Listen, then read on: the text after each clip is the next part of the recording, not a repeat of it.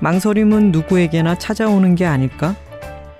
나는 그럴 때 스스로에게 이 질문을 던져본다. 하면 안 되는 이유가 있는 걸까? 누군가에게 피해를 주지 않고 하지 말아야 할 타당한 이유가 없다면 바꿔도 된다는 확신을 가져도 좋다. 다들 눈치 게임을 하듯 따라가고 있거나 아예 문제의식을 느끼지 못하거나 혹은 불편해도 좋은 게 좋은 거지 하고 웃어 넘기는 경우가 많았던 것 뿐이다. 의문을 그냥 넘기지 말고 잠시 붙들고 생각해 보자. 그럼에도 그냥 따르는 게 마음 편하다면 그리 해도 괜찮다. 다만 무언가를 선택하게 된다면 그 선택이 본인의 자유로움으로 이끌어 줄 것이다. 내가 바라는 모습대로 결정하고 살아갈 단단한 힘이 생기는 것은 두말할 나위 없다. 임현주 아나운서의 에세이 아낌없이 살아보는 중입니다 속의 한 구절이었습니다. 안녕하세요. 김하나의 측면 돌파 김하나입니다. 예스24가 만드는 책읽아웃은 매주 목요일과 금요일 김하나의 측면 돌파와 오은의 옹기종기가 격주로 방송됩니다. 목요일에는 저자와 함께하는 인터뷰 코너, 금요일에는 시작은 책이었으나 끝은 어디로 갈지 모르는 삼천포 책방과 책임감을 갖고 어떤 책을 소개하는 어떤 책임이 격주로 방송됩니다. 책읽아웃에 소개된 도서와 저자 인터뷰는 웹진 채널 예스를 통해서도 보실 수 있으니 채널 예스에도 많은 관심 부탁드려요. 리뷰를 올리실 때는 해시태그 책이라웃 잊지 말아 주시고요. 책이라웃에 광고를 하고 싶은 출판사, 영화사, 음반사 분들은 채널 예스 공식 메일이죠. Chyes at yes24.com으로 연락 주세요. Check it out, check it out, check it out, check it out, check it out, check it out, check it out, check. Check it out, check it out, check it out, check it out, check it out, check it out, check it out, check it out, check it out. 김초엽이 말합니다. 16살. 신경성 난청을 진단받았다. 내 귀에 맞는 보청기를 맞췄다. 보청기는 내 청력을 보완했지만 그만큼 내 삶을 제약하기도 했다. 언젠가 의학이 발전하면 치료 방법이 나올 거예요. 사람들은 나를 위로하지만 나에게 필요한 건 청력 치료제가 아니라 소리를 문자로 전환해주는 기술이다. 김원영이 말합니다. 태어날 때부터 걸을 수 없었던 나는 15살에 처음으로 휠체어에 앉았다. 그것을 타고 밀고 들어 올리고 점프하고 눕고 90도를 돌며 나는 휠체어가 되었다. 휠체어는 내 손상된 몸을 보조하는 도구일 뿐일까? 아니면 내 몸의 일부일까? 어디까지가 나일까? 휠체어와 함께 아름다울 수도 있을까? 보청기를 사용하는 SF 소설가 김초엽과 휠체어를 타는 변호사 김원영이 기계와 결합해 살아온 경험을 나누었습니다. 성별도 장애 유형도 나이나 직업도 꽤 다른 두 사람은 서로의 차이를 흥미로워하고 그럼에도 같은 방향을 바라보고 있다는 것에 기뻐합니다. 김초엽과 김원영의 고민과 발견의 시간이 궁금한 책이라웃 청취자분들은 지금 바로 예스24 모바일로 사이보그가 되다를 만나보세요. 이 광고는 사계절 출판사와 함께합니다. Check it out, check it out, check it out, check it out, check it out, check it out, check it out, check. Check it out, check it out, check it out, check it out, check it out, check it out, check it out, check it out, check it out. 오늘 모신 분은 내 마음의 끌림에 따라 아낌없이 내 삶을 살고 있는 아나운서입니다. 앵커계의 안경 선배이자 노브라 공감의 장을 열어준 여성이죠. 첫 번째 에세이 아낌없이 살아보는 중입니다를 쓰신 이면주 아나운서님입니다. 와. 인사 한마디 부탁드릴게요. 안녕하세요. 어, 작가 오, 네. 이현주입니다. 아, 이렇게 말해보고 싶었어요. 아, 해보고 싶은 거다 해보세요. 네. 이만하님이라고 부르지 않고 그러면 오늘은 임 작가님이라고 이면주 작가님이라고 부르도록 하겠습니다. 좋습니다. 어, 말하는 사람에 이어서 쓰는 사람이 되셨습니다. 쓰고 싶은 욕망이 늘 있으셨어요? 네, 저는 제가 쓰는 사람이 될 거라고는 생각을 못 했는데, 음. 이제 처음 쓰기 시작한 계기가 인생의 최저점일 때. 아, 언제예요? 어, 제가 제일 행복할 거라고 생각했는데, 그러니까 MBC까지 합격을 하고 나서 네. 제가 이제 이직을 되게 여러 번 했잖아요. 네. 방송사를. 제일 행복해질 거라고 생각했던 시점에 여러 가지 이유로 제일 힘들어졌어요. 음. 근데 그러고 나니까 앞으로 그럼 난 뭘 해야 되나. 그동안은, 어, 여기가 힘들면 다른 직장을 가거나 벗어나면 되는데, 그러지 못했을 때, 음. 버텨야 됐을 때, 내 마음을 어디에 토로하 고는 싶은데, 그 대상을 찾지 못할 때 이제 글을 쓰기 시작했고, 음. 그러면서 언젠가는 나도 나의 경험이나 생각을 책으로 써보고 싶다라는 마음을 갖고 있었는데, 그게 이제 올해가 된 것 같네요. 그게 언젠가는 나 막연히 뭘 음. 써보고 싶다라는 생각은 많이들 갖고 계시잖아요. 네. 근데 그거를 바쁜 와중에 실천에 옮기는 거는 딱 어떤 계기라든가 어느 날 문득 시작하셨어요? 어, 여행을 가서 이제 네. 혼자 여행을 다니기 시작했어요. 너무 음. 힘든데 그때는 사람이 싫었어요. 사람이 음. 사람 때문에 너무 힘들고 어. 직장 내에서도 막 사람 때문에 너무 힘든데 여행을 같이 가서 막 신나게 놀고 이럴 텐션이 아닌 거예요. 네. 진짜 아무도 없는 곳에 가서 음. 그냥 나 혼자 고립돼 보고 싶다. 아. 이제 이런 마음에 노트북 하나 들고 간 거죠. 음.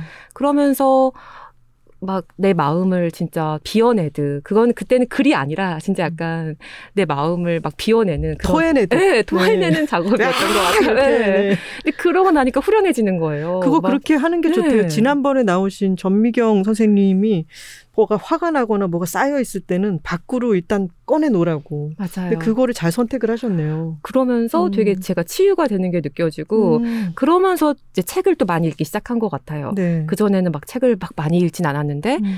책몇 권 싸간 거 노트북 이렇게 있으니까 너무 든든한 거예요. 음. 치유가 되고 힘이 되고 음. 좋은 책을 그때부터 읽게 되고 제 글을 쓰게 되고 그런 전환점이었던 것 같아요. 제 인생에 제일 힘들었을 때. 책을 그렇게 어 가장 힘든 시기에 뭔가를 쓰기 시작하셨는데 그게 쌓이고 쌓여서 지금 책으로까지 묶여 나왔어요. 네. 책이 또 일단 아주 귀엽습니다. 이 책의 표지에 나와 있는 이만하님의 아, 임 작가님의 네. 그림도 아주 귀엽지만 제가 또 자랑을 좀 해야겠네요. 어머. 이번에는 유튜브도 또 진행이 되니까 네. 여기 보시면은 어, 임 작가님의 얼굴이 찍혀 있어요. 아예 맞아요. 면지에. 네. 이거는 아예 인쇄가 돼 있는 건가요? 어 이거 도장이에요. 도장으로 찍으신 거군요. 도장 여기 있는데 구경시켜줘도 돼요? 네, 그럼요. 아 혹시 몰라서 항상 도장 갖고 다녀요. 네. 누가 사인해달라고 할까봐. 근데 안 하는 날도 많지만 이 도장을 이렇게 찍은 제가 수동으로 찍는 거고. 네, 줘보세요. 네, 찍으면 돼요. 어머 손에 안 묻게? 어머, 너무 귀엽네요. 너무 귀엽네요. 네, 그냥 사인만 하면 네. 좀 재미가 없으니까 음. 무슨 아이디어가 있을까 하면서 제가 부탁을 했죠. 이 그림에도 보면은 어 도장으로 찍혀 있는 그림에도 안경을 쓰고 계시고 표지 그림에 보면은 넥타이를 하고 있는 어 임 작가님이 있는데 네. 딱 보기만 해도 어 이것은 임현주 아나운서다 임 작가님이다 이젠 딱 알아보겠더라고요. 아, 그게 너무 감사하고 네. 네, 저를 좀 제가 이제 캐릭터 평생 살면서 별명이나 약간 별로 캐릭터가 없는 사람이었어요. 음. 네, 그냥 뭘 해도 두루두루 하고 뭘 해도 무난하게 하고 네. 약간 이런 사람이었고 그러니까 최종 면접에서도 많이 떨어지는 이유가 어 쟤는 다 두루두루 괜찮은데 뭐 딱 하나 임팩트가 부족해라는 음. 말을 좀 많이 들었었던 게 있었는데 어 어쨌든 제가 넥타이를 방송에서 하고 안경을 끼고 하면서 저의 좀 캐릭터가 생긴 것 같아서 음. 네, 그 점이 좋습니다. 근데 뭘 해도 무난하게 한다라고 하셨었는데 네. 책에 보면은 유난하던데요?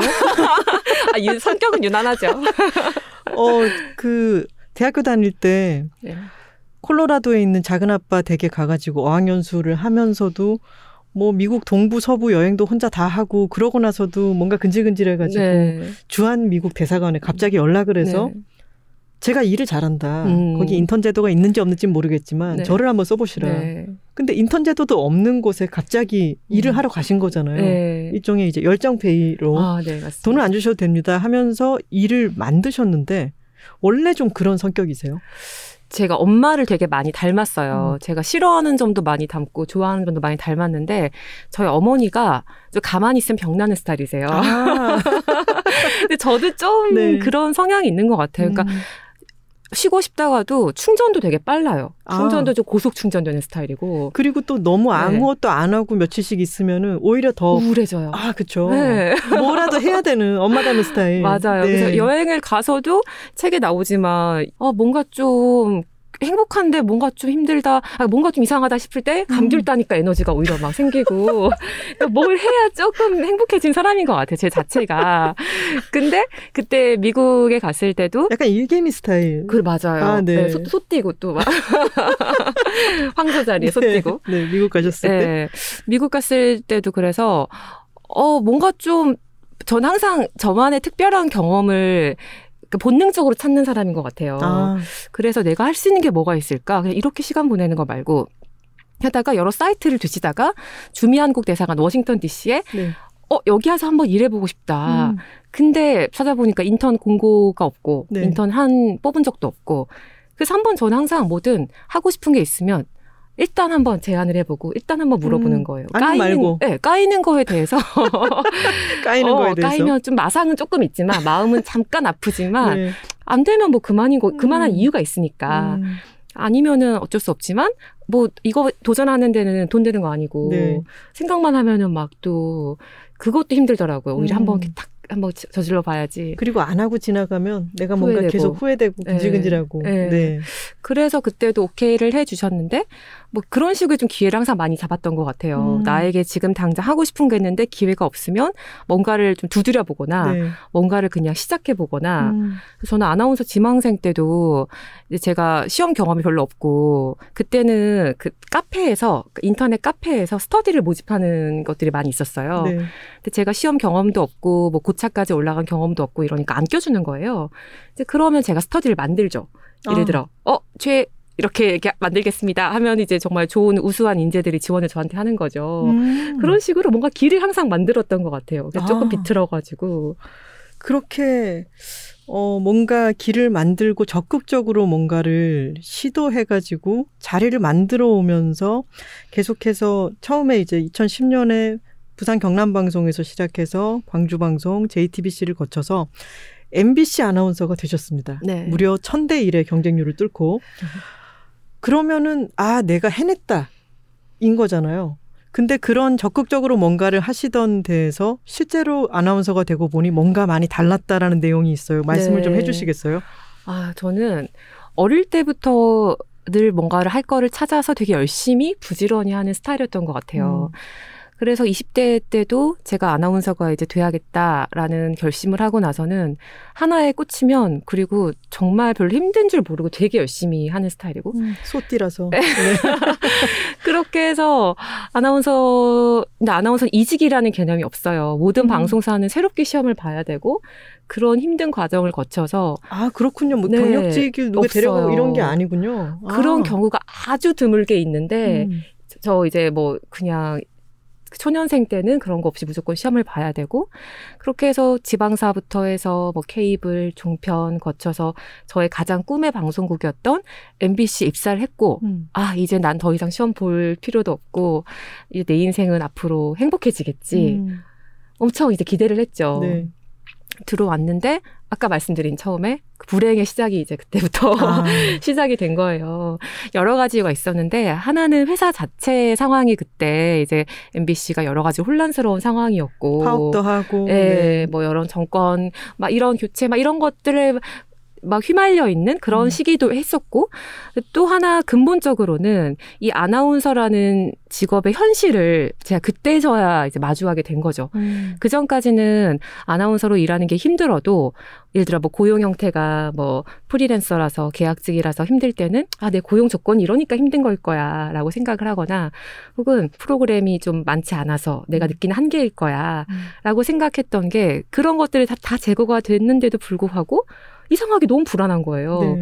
그 불안을 거쳐 올라가 보니 그거였던 거죠. 제가 아침 뉴스 어떻게 보면 큰 프로그램을 진행을 하고 있지만 내가 언제까지 이 일을 계속할 수 있을까라는 걸 음. 매일매일 좀 불안을 시달렸어요. 네. 그러니까 지금 당장은 내가 방송을 하고 있지만 길어봐야 2년, 3년 그 뒤에 나는 뭐가 되는 거지? 음. 열심히 일만 하다가 그냥 끝? 그 next는 뭐지? 음. 그 이유는 아나운서라는 직업이 내 거를 가지고 계속 그걸 쌓아가는 게 아니라 어떻게 보면은 하루하루는 열심히 하지만 네. 결과적으로 내 거를 만들지는 못하는 직업인 거예요. 음. 그리고 계속 선택을 받아야 되는. 네. 그러니까 내가 이 일을 하고 싶다고 계속 할 수 있는 게 아니라 제작진에게 선택을 받아야 되고 막 이런 환경들, 음. 이런 것 때문에 그럼에도 불구하고 내가 할 수 있는 게 별로 없다는 거. 음. 스트레스도 되게 심했던 게 외적인 스트레스. 네. 외모를 가꾸지 않으면 음. 선택받지 못할 거야. 음. 라는 압박감에 엄청나게 시달렸었고. 네. 그래서 하루의 대부분을 어떤 날은 거의 진짜 하루의 대부분을 뭘 먹는지 내가 음. 어떤 옷을 입어야 될지 어떻게 보일지 막 이런 거를. 네. 시간과 돈과 음. 에너지와 그렇게 계속 하는데 행복하지가 않았어요. 네. 뭐 그런 일을 뭐 꼭 나쁘다는 게 아니라 음. 그런 걸 좋아하는 사람도 있겠지만 저는 그게 너무 불행하고 네. 어, 이게 내가 원하던 게 아닌데 라는 생각을 되게 그때 많이 한 것 같아요. MBC 아나운서가 되면은 뭔가가 아, 딱 내 인생에 그렇게 내가 오랫동안 노력해 온 게 노력을 해서 준비를 하신 기간이 어느 정도 되죠? 정말 길었죠. 이제 방송을 딱 준비하기 시작한 거는 2009년 네. 그때쯤이었고 근데 2013년 MBC까지 오기까지 이직을 다섯 번 정도 했었고 음. 계속 신입 연속이었고 아 그렇겠네요. 네. 내가 이렇게 차곡차곡 뭔가를 인정받아서 올라가는 게 아니라 네. 또 신입 또 신입의 신입. 기간이 계속 여러 해 동안 이어졌던 네, 거군요. 시험은 정말 많이 봤고요. 음. 시험도 수십 번을 받고 아, 막 수십 번 떨어지면서 마음의 상처도 되게 많이 쌓였고 네. 근데 끝나지 않는 거예요, 이 고통이. 아, 그러네요, 진짜. 책을 열면 제일 첫 글이 네. 아니 또 글을 왜 이렇게 잘 쓰십니까? 그런 아니, 생각이 들었어요. 너무. 제가 어, 이 글, 네. 음, 잘 버텼어라고 하는 이 글을 읽다가 이분이 지금 방송을 끝내고 나서 이날 어딜 가고 있는 거야? 그러다가 그러니까 오늘 나는 사주를 보러 왔다. 라고 음. 중간에 이 얘기가 나오는데 그 사주를 보러 갔을 때 그게 또 신점인 얘기가 있잖아요. 근데 거기 그런 말씀을 하시죠. 사주 보러 가면은 뭐 속이 장군감이라든가 화려한 사주라든가 이런 얘기를 들을 때가 있는데 좀 더 버텨라 이런 얘기를 들을 때도 많고. 근데 이 첫 글에서 쓰신 부분은 이 신점을 보시는 분이 언니 잘 버텼어. 근데 그 말을 들었을 때 내가 지금까지 몇 년 동안 쌓여 있던 게 어, 정말 그 찌릿했을 것 같아요. 정말 딱 네. 그거였어요. 누구도 나한테 그런 말을 해준 적이 없었던 음. 거죠. 그냥 당연히 버틸 수밖에 없었으니까 버텼던 건데 나를 뭔가 이해해주는 사람을 만나는 듯한 느낌. 네. 그 나의 지난 시간을 이 사람이 뭘 물론 이제 다 안다고는 할 수 없겠지만 음. 모든 걸 알고 말해주는 느낌 때문에 몸이 녹아내리는 것 같았어요. 그 아. 말을 듣는 순간에는 음. 네. 동자님이 또 그렇게 말씀을 해주셔가지고. 맞아요. 동자님이 올 때도 있고 할머니가 올 때도 있고 사람마다 다르대요. 그때는 저는 동자님이 동자님. 오셔가지고 네. 약간 무섭기도 하고 그렇지만 네. 언니 잘 버텼어라고 하는 말을 듣고 그렇게 뭐, 몸이 녹아내리는 것 같은 느낌이 들었고 또 이어서 너무 중요한 말씀을 해주시더라고요. 색깔 잃지만 아, 이거 정말 진짜로 정말 이것은 신의 음성 아닙니까? 정말로 네. 제가 또 그날 이상하게 그 매일 매일 그렇잖아요. 내가 잘해 중심을 잡고 나가고 있다가도 되게 흔들리잖아요. 그렇죠. 그쵸? 내가 잘 하고 있나? 음. 아, 내가 뭔가 괜한 일을 하나? 막 이런 일 이런 생각이 들 때도 있고 음. 그땐 여러 가지 복합적으로 응원도 되게 많이 받지만 제가 뭔가를 할 때 그냥 근거 없는 오해가 생기기도 하고 혹은 그냥 되게 가까웠던 사람이랑 멀어지기도 하고 음. 뭐 멀었던 사람이랑 가까워지기도 하지만 네. 여러 가지로 조금 지쳐 있기도 했었어요. 음. 그런데 그때 이제 어 그냥 색깔 잃지 마라는 말이 되게 많은 힘이 됐었고 어 그럼 다시 그냥 나답게 살아가야겠다. 음. 그렇게 용기를 얻었죠. 그 색깔 잃지 말라는 게 아까 무난하다 무난하기 때문에 시험에서 떨어질 때 음. 이유가 그랬다라는 것과 제가 가만히 책을 보면은 결코 무난하게 살아오신 분이 아니다인데 내가 나를 이제 외모를 다, 다듬는다든가 내가 전달해야 하는 앵커의 역할에 충실하다든가 이런 거를 하면 할수록 점점 더 무난해지고 맞아요. 그러면서 내 색깔은 잃어가는데 선택받을 기회는 점점 더 사라지고 이 점점 불안이 옥죄어 오는 여러 가지 과정에서 이 색깔 잃지 마라는 말을 듣고 그리고 또 여러 가지 시도를 옮기면서 점점 지금은 아주 정말 저는 TV를 거의 잘 안 보기 때문에 아나운서가 요즘 어떤 분들이 계신지를 잘 모르는데 이면주 아나운서는 저한테 너무 강렬하게 남아 있어요. 그리고 책을 읽거나 이렇게 저희가 마주치기 전에서부터 그렇게 느꼈는데 그게 참 고마운 분이다. 이 색깔 잃지 말라고 하신 분. 맞아요. 근데 그러면 음. 이런 여러 본인의 색깔을 찾아가는 과정 중에는 가장 사람들에게 아, 각인이 되어 있는 게 안경이란 말이죠. 네. 근데 그 안경을 쓰는 날에 어 묘사가 있습니다. 네. 저는 거기서 제일 좋았던 게 뭐냐면 네. 그냥 한번 하면 된다. 음. 이게 만약에 아나운서님이 그때 작가님이 처음으로 안경을 쓰실 때도 이게 이렇게까지 일파만파 뭔가가 일어날 아. 거라고는 모르셨죠. 당연히 정말 생각도 못 했고요. 네.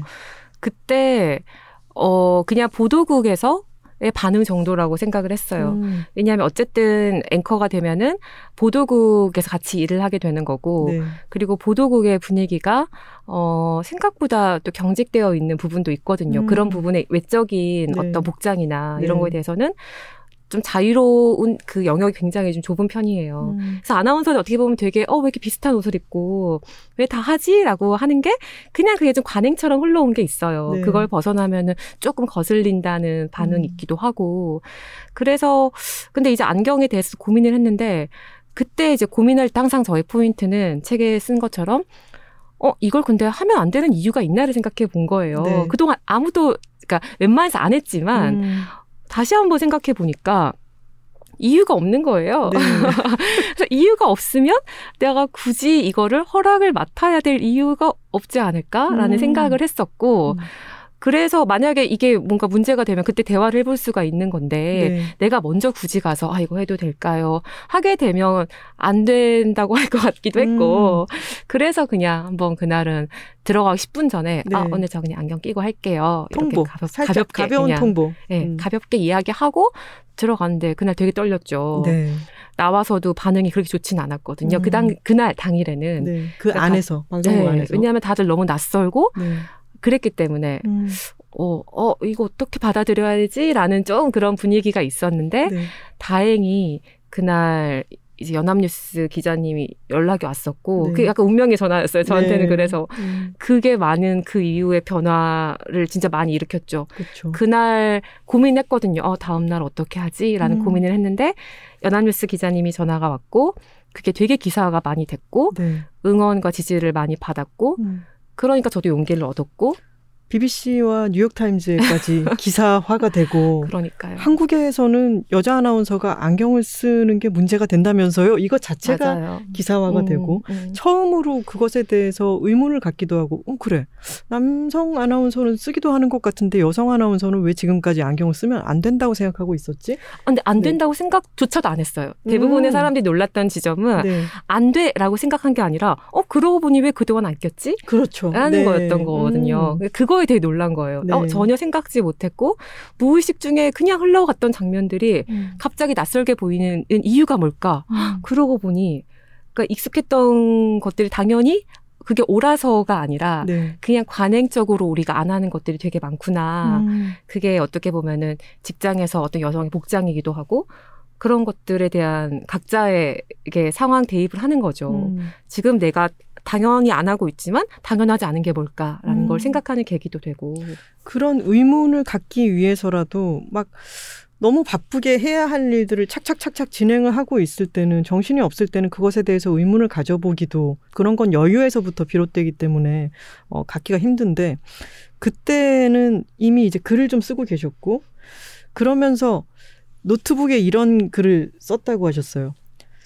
컬링에 있는 김은정 선수, 안경 선배. 안경 선배의 리더십은 무엇인가라고 노트북에 쓰고 보니 어 참 그러고 보니까 왜 여자 아나운서는 안경을 안 쓰지 이런 것으로까지 맞아요. 이어지게 된 거죠. 네. 그게 그 시간이 중요한 것 같아요. 아까 여행에 대해서도 말씀을 하셨잖아요. 혼자 여행을 가고 좀 나만 생각을 정리할 수 있는 시간을 확보하는 게 정말 중요했던 것 같아요. 맞습니다. 그렇죠. 제가 아나운서가 되겠다고 결심한 것도 그 주미 한국 대사관 인턴십 할 때였거든요. 네. 그러니까 대학 시절 내내 이것저것 하긴 했는데 내가 되고 싶은 게 별로 떠오르지가 않았어요. 음, 근데 어떻게 보면은 그 워싱턴 DC에 혼자 낯선 곳에 있으면서 이불도 없이 이불 없어서 외투 입고 자고 막 이랬던 이, 그. 대책도 없이 워싱턴 DC를 일단 날아가고 보는 저지르고 보는 스타일인 거죠. 네, 왜냐하면. 하면 안 되는 이유가 없기 때문이죠. 네. 맞습니다. 네. 이렇게 혼자 있는 시간에 어 그러고 보니까 내가 어릴 때부터 말하는 무대를 되게 좋아했고 음, 그때 나는 실전에서 강했고 음, 어 말하는 걸 참 좋아하고 잘하는 사람이었지라는 걸 발견하게 된 거거든요. 음. 혼자 있는 시간에. 아, 그래서 저도 혼자 있는 시간의 중요성을 항상 생각을 하고 그래서 여행을 또 혼자 많이 가는 것 같아요. 그리고 어 서울대 산업공학과를 나오셨습니다. 네. 어 이과 좀 체질이 아닌데 사실은 맞아요. 책에는 그놈의 사랑 때문에라고 쓰셨어요. 어 화학 아, 선생님을 미쳤지. 좋아해가지고 아유 미쳤지. 미쳤지 라고. 아니 아니 제가 그 네. 이과를 간 게요. 그러니까요. 사랑 쫓아서 어, 이과를 갔다가 산업공학과를 가게 되었는데 거기 전공을 하시는 동안에는 계속 아 나는 이과를 가서는 안 됐구나 이런 거를 느끼셨나요? 혹시 그 대학 시절 내내요. 네. 내내 느꼈죠. 그놈의 사랑 때문에라고 네, 느끼신 네, 거군요. 그랬고 그냥 대학교 때는 아 내가 공부에 열정 있는 게 아니었구나라는 네. 확실하게 알았어요. 음. 그러니까 뭔가 고등학교 때는 그냥 목표가 있었어요. 아, 대학을 좀 가고 싶다, 좋은 대학 가고 싶다라는 목표가 있어서 그 목표 때문에 열심히 했던 거지. 그리고 또 목표 지향적인 분이시잖아요. 네. 네. 하고 났는데 대학교에서는 해야 될 이유를 못 찾겠는 거 반대로 음. 해야 될 이유를 못 찾겠는. 아, 예, 이 재미도 없고 네. 열심히 한다고 잘할 것 같지도 않고 음. 너무 잘하는 애들이 많으니까 주변에 그럴 바에는 난 인생을 즐겁게 살자 이러면서 음. 대학교 때는 오히려 막 동아리 활동이나 그때도 뭔가 많이 버리셨겠죠. 많이 했죠 네. 그때도 그래서 음, 음. 어, 이불도 처음에는 없었던 어, 워싱턴 DC에서 자신의 인생을 반추하면서 나는 초등학교 1학년 때 닭싸움도 1등이었는데 에서부터 시작해가지고 다양한 것들을 생각을 하시다가 아나운서가 돼야겠다라고 생각을 하셨는데 아까 그런 여유 시간에 대해서 말을 했잖아요. 근데 그 혼자 여행을 하다가 누굴 만난 이야기가 있습니다. 아, 네. 피터를 만난 이야기가 있습니다. 제 인생의 친구 네. 인생의 친구지만 뭐 그놈의 사랑 같은 그런 쪽은 아니었고. 네. 우연히 여행을 갔다가 만나게 된 사람인데 이 피터에 대한 이야기를 좀 해주세요. 아, 피터. 그 제 책에서 피터 이야기가 되게 인상 깊었다, 재미있었다라는 이야기를 또 많이 해주시는데, 그러니까 피터를 만난 게 라오스예요. 네. 근데 제가 이제 라오스 여행을 간 게 정말 제가 글을 처음 쓰기 시작한 여행이기도 했고, 음, 그게 몇 년도였어요? 그게 2010, 4년도였나 5년도였나 좀 가물가물한데요. 네. 그 너무 힘들어서 음, 진짜 아무도 한국 사람 없는데 가고 싶다. 네. 라고 해서 라오스에 갔는데 한국 사람이 많았어요. 음. 많기는 많았는데 없을 줄 알고 갔는데 네. 근데 어쨌든 혼자 그렇게 갔고 그러다가 어떤 카페에서 우연히 피터를 만났어요. 아, 그러니까- 잠시 제가 끼어들자면 네. 여행 스타일을 봤더니 되게 60대처럼 여행하시더라고요. 아, 제가요? 새벽같이 아, 일어나가지고 맞아요. 너무 아유. 씩씩하게 막 제 1착으로 어디까지 올라가 있고 네. 정말 열심히 또 일찍부터 여행하시고 일찍 돌아와가지고 네. 정리하고 주무시는. 그 시절에 그랬어요. 그러니까 네. 열심히 살고 그러니까 음. 항상 목표 지향적으로 살았기 때문에 네. 여행도 뭔가 그렇게 되더라고요. 근데 네. 지금은 좀 많이 바뀌었는데 그렇게 목표 지향적으로 여행도 하시던 분이 피터를 만나게 네. 됩니다. 네. 피터를 한 카페에서 만났는데 그 방비엥 라오스의 방비엥이라는 곳이 어떤 곳이냐면 약간 진짜 가평 같은 곳이에요 우리나라에 젊은이들이 와서 네. 되게 낮에는 무슨 activity 하러 가고 트럭 툭툭이 타고 맨날 여기저기 막 activity 하러 가고 밤에는 클럽이 엄청 활성화되는 그런 곳이에요. 근데 저는 거기서 한 발 떨어져서 낮에 다 텅 빈 그런 카페를 좀 다니면서 네. 글을 쓰고 왜냐하면 관광지는 새벽에 1등으로 다 다녀왔거든요. 다녀왔어. 네. 막다 찍고 이제 낮부터 저의 여유를 즐겼는데 피터를 만났고 피터라는 사람이 좀 독특했어요. 네. 뭐 하는 사람인가 물어봤더니 여행하는 게 그 사람은 일상이자 일이자 그냥 모든 것인 거예요. 네. 그래서 너 그럼 얼마나 많이 여행 가봤어? 어느 나라 몇몇 몇 나라 가봤어? 했더니 대답도 어 자기는 이제 그런 거 안 센다. 음. 그러면서 나라의 의미가 없는 것 같다. 왜냐하면 네. 뭐 중국은 몇 나라로 봐도 될 것만큼 정말 다양하지만 음. 어떤 뭐 벨기에 같은 곳은 한 도시로 봐도 될 것 같고 그러니까 그 개념 자체가 되게 좀 신선한 거예요. 네. 그것부터 해서 대화가 너무 흥미로웠는데 음. 제가 또 영어를 그렇게 잘하지 못해요. 네. 제가 미국에서 인턴십까지 했다고 했지만 대사관 다 한국말 했거든요. 네. 다 한국어 했기 때문에 영어를 못합니다. 제가 네. 스피킹이 약합니다. 그런데도 불구하고 피터랑 한번 만나면 막 4시간, 5시간 코코넛 음. 주스 하나씩 놓고 네. 사실 이런 대화는 한국에서도 하기 힘든 대화인 거잖아요. 음. 누군가를 만나서. 네. 근데 그만큼 너무 대화가 잘 통했고 그 그때 제가 인간관계에 지쳐 있다고 했잖아요. 네. 근데 피터가 저의 그 생각을 탁 틀어준 게 뭐였냐면 그냥 저는 제가 막 직장 생활 너무 괴롭고 힘들고 이랬던 것들이 이것도 당연하지 않구나. 그냥 음. 내가 그 조직 안에 그 사람들과 같이 있었기 때문에 힘들었던 거지. 세상엔 정말 다양한 관점과 다양한 사람들이 있는데 내가 여기에 너무 힘들어할 필요가 없겠구나. 음. 그거를 되게 좀 느꼈어요. 피터를 통해서. 그리고 그런 말도 해줬죠. 기대에 자꾸 부응하려고 하니까 네. 점점 더 힘들어지는 건데 여행을 하다 보면은 어차피 문화권이 다 다르고 맞아요. 그 기대에 부응해야 된다고 하는 부담감도 낮아진다. 맞아요. 네. 그러니까 솔직했던 것 같아요. 저도 음. 피터에게 직장 같으면 어 내가 이 말을 해도 되나? 어 이럴 땐 이렇게 행동을 해야 되는데 이런 게 있었다면 그냥 여행에서 만난 친구와는 그런 게 없어지니까 되게 저다워지고 음. 그러면서 피터와의 대화를 통해서 얻은 생각은 어쨌든 어 이렇게 다양한 생각을 갖고 있는 사람들이 있고 내가 힘들어했던 게 당연하지 않구나. 돌아가서 좀 더 자유롭게 해봐야겠다. 자유롭게 네. 살아봐야겠다라는 걸 되게 느꼈고 음. 피터가 좀더 솔직해져도 돼. 네, 그냥 더더 솔직하게 살아도 괜찮아. 돼. 이 음. 말을 해줬는데 그게 엄청난 힘이 됐어요. 음, 되게 책에서 그 피터가 나온 부분이 아까 라오스의 가평이라고 하셨는데 무슨 가평 도사처럼 어, 더 솔직해져도 되느니라 네. 이런 식으로 어떤 정말 뜬금없잖아요. 한국에서 방송사에서 너무 정신없이 일하다가 혼자 있고 싶어서 간 여행에서 내가 영어를 잘하는 편도 아닌데 네다섯 시간이나 막 얘기를 한 사람으로부터 깨달음을 얻고 참 인생에서 어떤 우연히 마주치는 것들 그리고 내가 여유를 확보했을 때 생기는 변화들 이런 게 참 재밌는 것 같아요. 맞아요. 근데 피터랑 사람들 그래서 막 물어봐요. 혹시 책에 안 썼는데 알고 보니 로맨스 아니었냐? 근데 네. 그런 거 아니다. 그 진짜 아닌 것도 맞고. 그래서 뭐 그럼 피터랑 그 이후에 만났냐, 연락을 해봤냐라는 연락 그 질문도 많았는데 저는 그냥 피터를 물론 이메일 주소밖에 몰라요. 네. 저는 만날 때 약속도 항상 이메일로 잡았으니까 음. 지금도 있지만. 어, 딱히 연락해보고 싶은 마음이 안 드는 게, 네. 그때의 피터가 저에겐 너무나 좋은 네. 스승이자 친구이자 그런 인상으로 남아있고, 음. 또 아마 피터에게 있는 저의 이미지도 그때 저와 지금의 제가 많이 다를 거예요. 네.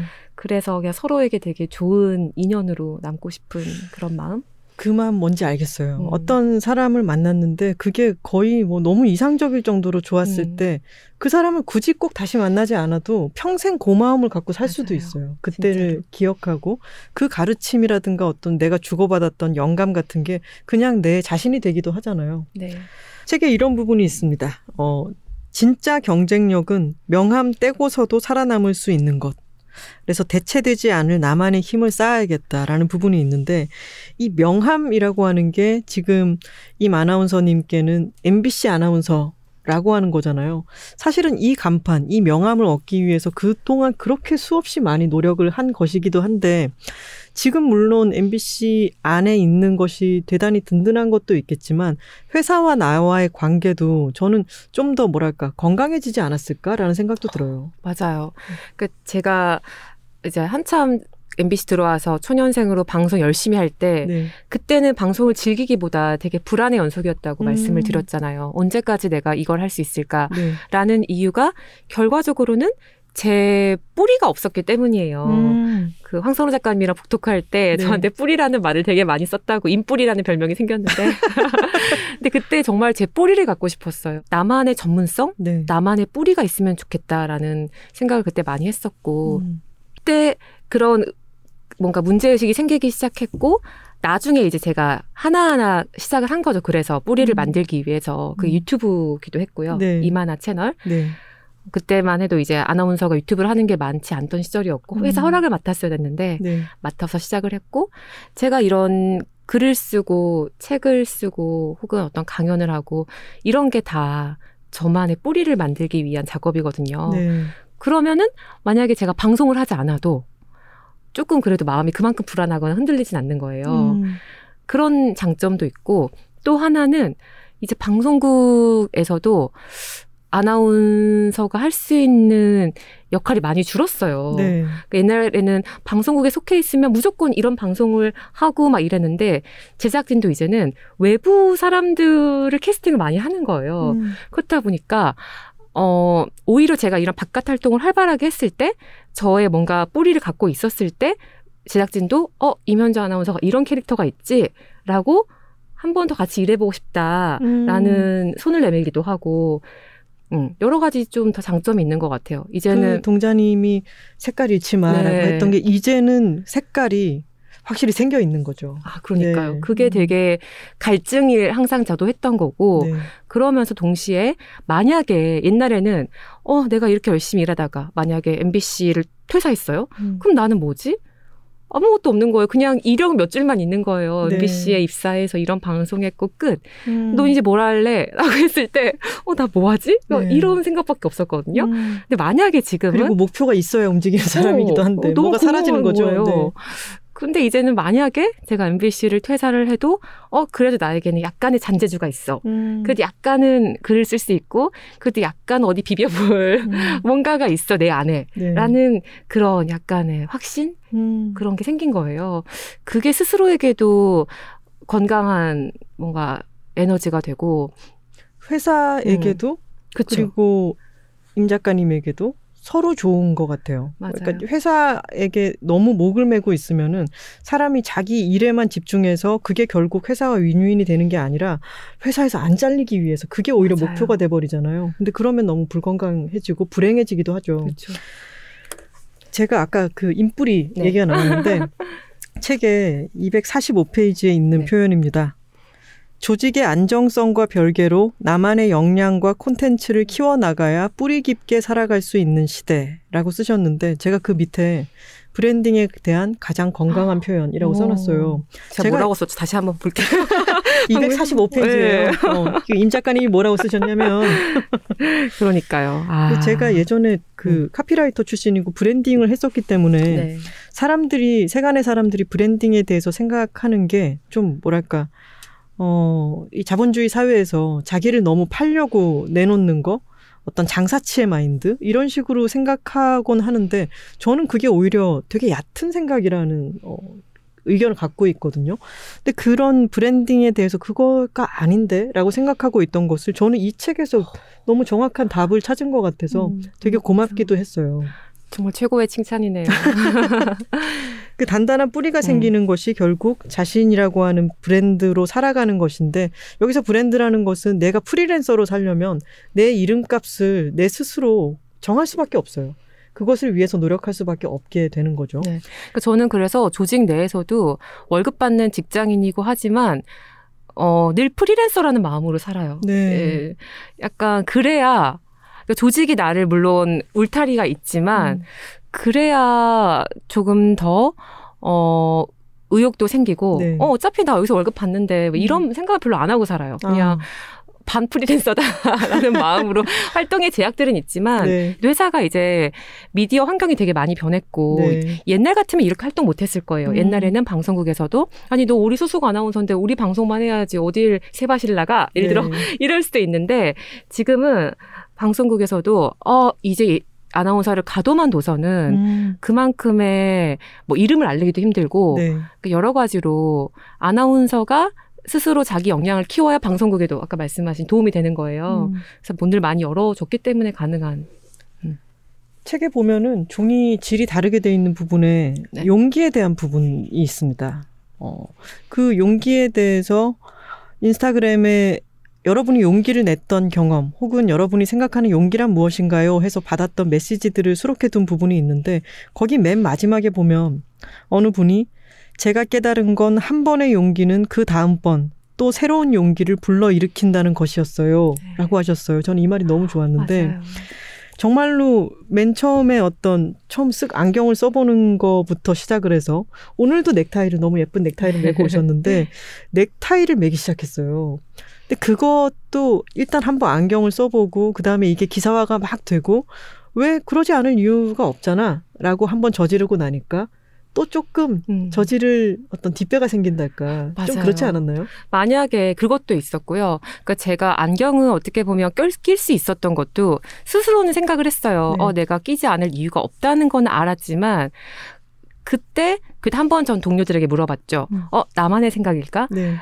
같은 일을 하는 방송국 아나운서 선배에게도 물어봤고 혹은 정말 그냥 시청자 입장으로서의 친구에게도 물어봤고 네. 근데 다들 생각해 보니까 어, 난널 지지해 음. 라는 말을 들었기 때문에 되게 가능했어요. 그게 가까운 사람에게서 용기였고 아, 그리고 뭔가 기사가 됐을 때 사람들의 반응 어, 처음에 안경 기사가 났을 때는 거의 뭐 진짜 거의 다가 어, 어 너무 응원한다 네. 이런 반응이었고 음. 그러니까 처음에 제가 그런 걸 했을 때 많은 지지를 받았고 어 이렇게 해도 되는 거구나라는 스스로의 그 벽을 한번 넘어선 거죠. 네. 그러니까 점점 자유로워졌던 것 같아요. 음. 복장에서부터 어 그렇다면 이제 내가 불편한 게 있을 때 다시 한번 이제는 넘기지 말고 생각을 음. 해봐야겠다. 그러면서 달라진 게 이제 복장이었어요. 네. 복장도 옛날 같으면 제가 다이어트를 진짜 맨날 그때는 스트레스를 달고 살았거든요. 네. 요요와 음. 여러 막 정말 다이어트 시달리면 살았는데 아, 그럼 옷을 바꾸면 되지. 내 음. 몸을 바꾸지 말고 옷을 바꿔보자. 해서 그때부터 사이즈도 약간 넉넉하게 입고, 굳이 핏되는 거 입지 않고, 막 치마 때문에 힘들면 그냥 바지를 더 많이 입고, 네. 이러면서 복장이 되게 많이 달라졌어요. 음. 그것도 자유로워지니까, 네. 그럼 이 다음도 더 용기가 생기는 거예요. 네. 근데 이제 넥타이는 그냥 제가 넥타이도 기사가 될 거라고는 정말 그때 생각을 못 했는데, 음. 이 넥타이를 매게 된 계기가 어 이거 한번 뭐 튀어보려고 이게 아니라 제가 혼자 셀프로 그러니까 네. 저희 원래 코디 팀이 항상 있는데 네. 셀프로 코디를 한 두세 달 하게 됐어요 어떤 네. 여건상 때문에 그러니까 늘 어 내일 옷 뭐 입지 라는 고민을 하게 되는 거예요 음. 그게 이제 또 엄청 고민인 거예요 아, 엄청 고민이죠, 네. 사실. 옷도 되게 한정돼 있고 어 내일 뭐 입지 라는 고민을 하다가 저기 그냥 어디 옷장에 아빠 넥타이가 몇 개 걸려 있는 거예요. 네. 아빠가 서울 왔다 갔다 하시면서 어, 어, 저 넥타이 한번 매볼까라는 생각이 불현듯 들었어요. 네. 제가 그 영화 콜레트에서 그 넥- 넥타이 맨 장면이 너무 멋있기도 했었고, 음. 근데 넥타이를 한번 매보니까 되게 멋스럽기도 했고, 일단. 네. 그리고 다음 날 한번 넥타이를 메고 갔는데, 음. 동료들의 반응도 되게 좋은 거예요. 네, 잘 어울리세요. 진짜. 네. 근데 그때 아 무슨 넥타이야 막 이랬으면은 한번더어 진짜 좀 이게 이상한가? 혹은 아 이거 진짜 매면 안 되나? 생각도 했을 텐데 그러니까 동료들이 저는 되게 좋은 동료들이 많았던 것 같아요. 음. 그때 그러면서 어 잘 어울린다 음. 그런 용기를 또 얻었고 근데 이제 방송을 하는데 진짜 뭔가 이 힘이 있어요. 네. 이게 편해지고 옷이 일단 뭔가 이러면은 진짜 자세부터 조금 더 이렇게 느슨해지는 게 조금 있어요. 좀 음. 편안해지고 그 세바 씨 강연하실 때 보면은 네. 저의 예전 모습입니다. 그리고 지금 네, 모습입니다. 네. 변화된 거를 사진으로 비교를 네. 해주시는데 이전 사진은 정말 어, 몸에 또 더 붓고 움직이면 터질까봐 네. 옷이. 군살이 여기 조금이라도 튀어나오면 안. 되니까 다이어트도 진짜 정말. 혹독하게 하셨겠구나 싶고 근데 셔츠와 바지를 입으니까 자세도 다르고 그리고 훨씬 더 전문적으로 보였어요. 진짜로 네. 편안해지는 게 있고 자신감이 좀 생겨요. 그리고 음. 집중해야 될 게 나의 외적인 게 아니라 진짜 나의 멘트, 나의 방송, 이. 관심사부터 예, 네. 그것부터 달라져요. 저의 음. 포커스 자체가. 네. 그래서 그냥 그게 좋았고 넥타이를 계속 매게 된 거는 한 번 매보니까 아 이게 멋스러울 뿐 아니라 진짜 실용적이다라는 생각을 한 음, 거예요. 네. 그러니까 남성들에게는 넥타이가 되게 족쇄, 힘들고 억압의 상징이라고도 하잖아요. 네. 근데 저한테는 어떤 의미였냐면 이게 셔츠 몇 개랑 넥타이 몇 개랑 바지 몇 개가 있으니까 몇 주는 코디가 쉬워지는 거예요. 그 조합만. 달라져? 네. 어, 그 조합만 몇 개 이렇게 바꾸면 고민할 필요가 없어지는 거예요. 음. 옛날 같으면 블라우스 하나 입으면 어, 이 블라우스는 이제 한번 각인됐으니까 네. 다른 걸 또 입어야겠다라는 막 고민을 하는데 음. 넥타이는 그렇게 막 그런 품이 안 들더라고요. 아. 셔츠의 넥타이는.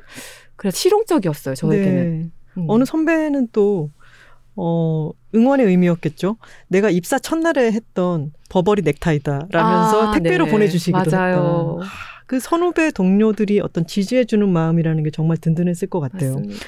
그리고 콜레트를 보고 아 넥타이를 매는 게 되게 멋스럽구나라고 생각했고 안경 선배인 김은정 선수를 보고 어 안경을 쓰는 것도 괜찮겠다라고 생각하신 것처럼 가시성이라는 거 있잖아요. visibility라는 거. 아 저렇게 해도 되는구나. 저게 괜찮구나라고 하는 게 보이는 게 임 작가님한테도 영향을 미친 거잖아요. 그럼요. 근데 이제는 임 작가님이 이거 시도했기 때문에 정말 수많은 사람들에게 가시가 되는 거죠.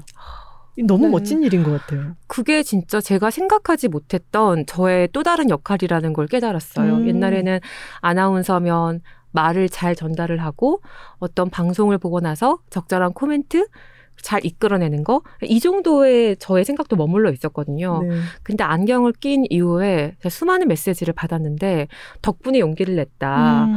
혹은 어 진짜 실제로 어떤 항공사에서는 안경을 끼게 되기도 했고 그러니까 이게 진짜 뭐 나비 효과처럼 생각하지 못했던 그렇게 퍼져 나가는 거예요. 음. 그러니까 저도 제가 영향을 받는 것처럼 마찬가지로 아 그래서 내가 보여지는 방송에서 역할이라는 게 이 비주얼도 중요하구나. 음. 이 비주얼이라는 게 그동안 스스로도 어떻게 보면 더 예뻐 보일까 거기에 기대치에 맞출까라는 거에서 제가 벗어나고 나니까 음. 그 저의 그런 벗어난 모습을 보고 또 누군가는 용기를 얻고 네. 어 나도 이렇게 해봐야겠다라는 생각을 하게 된다는 게 진짜 너무 감사하기도 했고 음. 이게 나의 중요한 역할이구나라는 음. 생각을 했어요. 보이는 사람으로서의 네. 중요한 역할.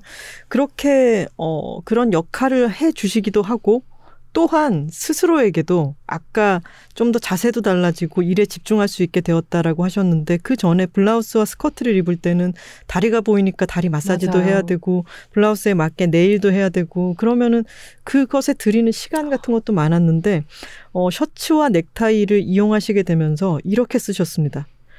선물처럼 시간이 생겼다. 어.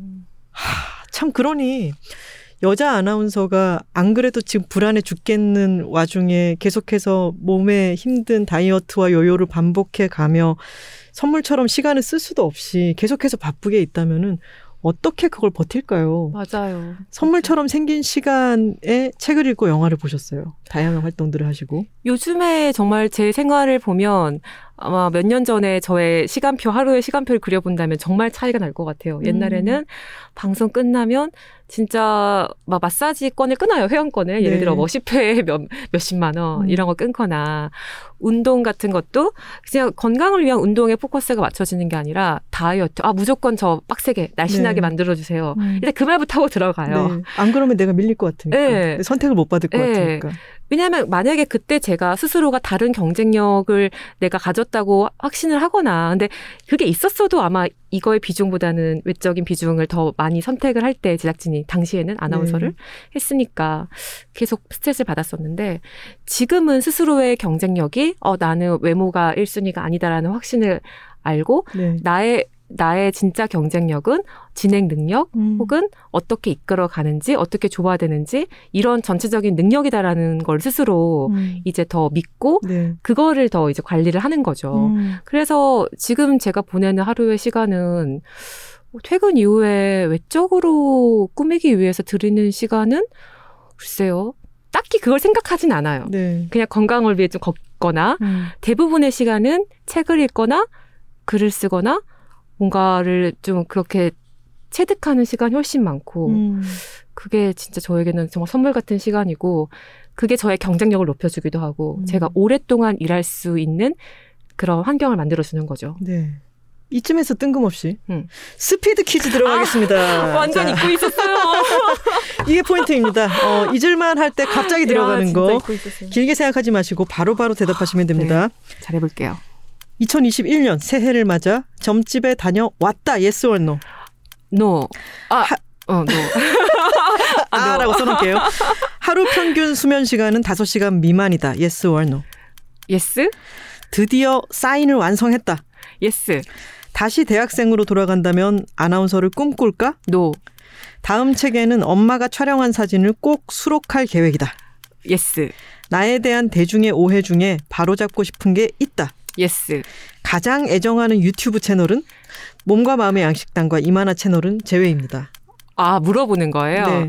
애정하는 채널. 그냥 지금은 땅끝 부부? 네. 아나운서 지망생이 아나운서 아카데미에 꼭 가야 할까요? 라고 묻는다면 나의 대답은 yes or no. no. 지금 떠오르는 나의 우르기안을 한 명만 말한다면 아, 주관식입니다. 어, 엄마. 최근 읽은 책들 중에서 가장 좋았던 한 권은 음, 명랑한 운둔자. 명랑한. 그리고 좋습니다. 말하기를 말하기. 좀 늦으셨어요. 네. 새해를 맞아 점집에 다녀왔다에 음. no라고 하셨다가 네. 아라고 하셨어요. 아, 제가 그 코로나 때문에 네. 전화 상담을 하거든요, 요즘에. 아, 그 전화가 그래서 연말이었나 새해였나 지금 좀 헷갈렸어요. 그러니까 갔으면 확실히 기억했을 텐데, 어, 전화가 그때 연말이었나. 전화를 그래도 근데 네. 연말에 하는 것도 새해를 맞아서 하는 거죠. 아, 네. 그렇죠, 그렇죠. 이번 전화 상담은 네. 또 용하다는 곳이었나요? 그 같은 곳이요. 아 같은 곳 네. 같은 곳이 전화 상담도 하는군요. 네, 그럼 전화 아. 상담 좀 더 빨라요. 그래요.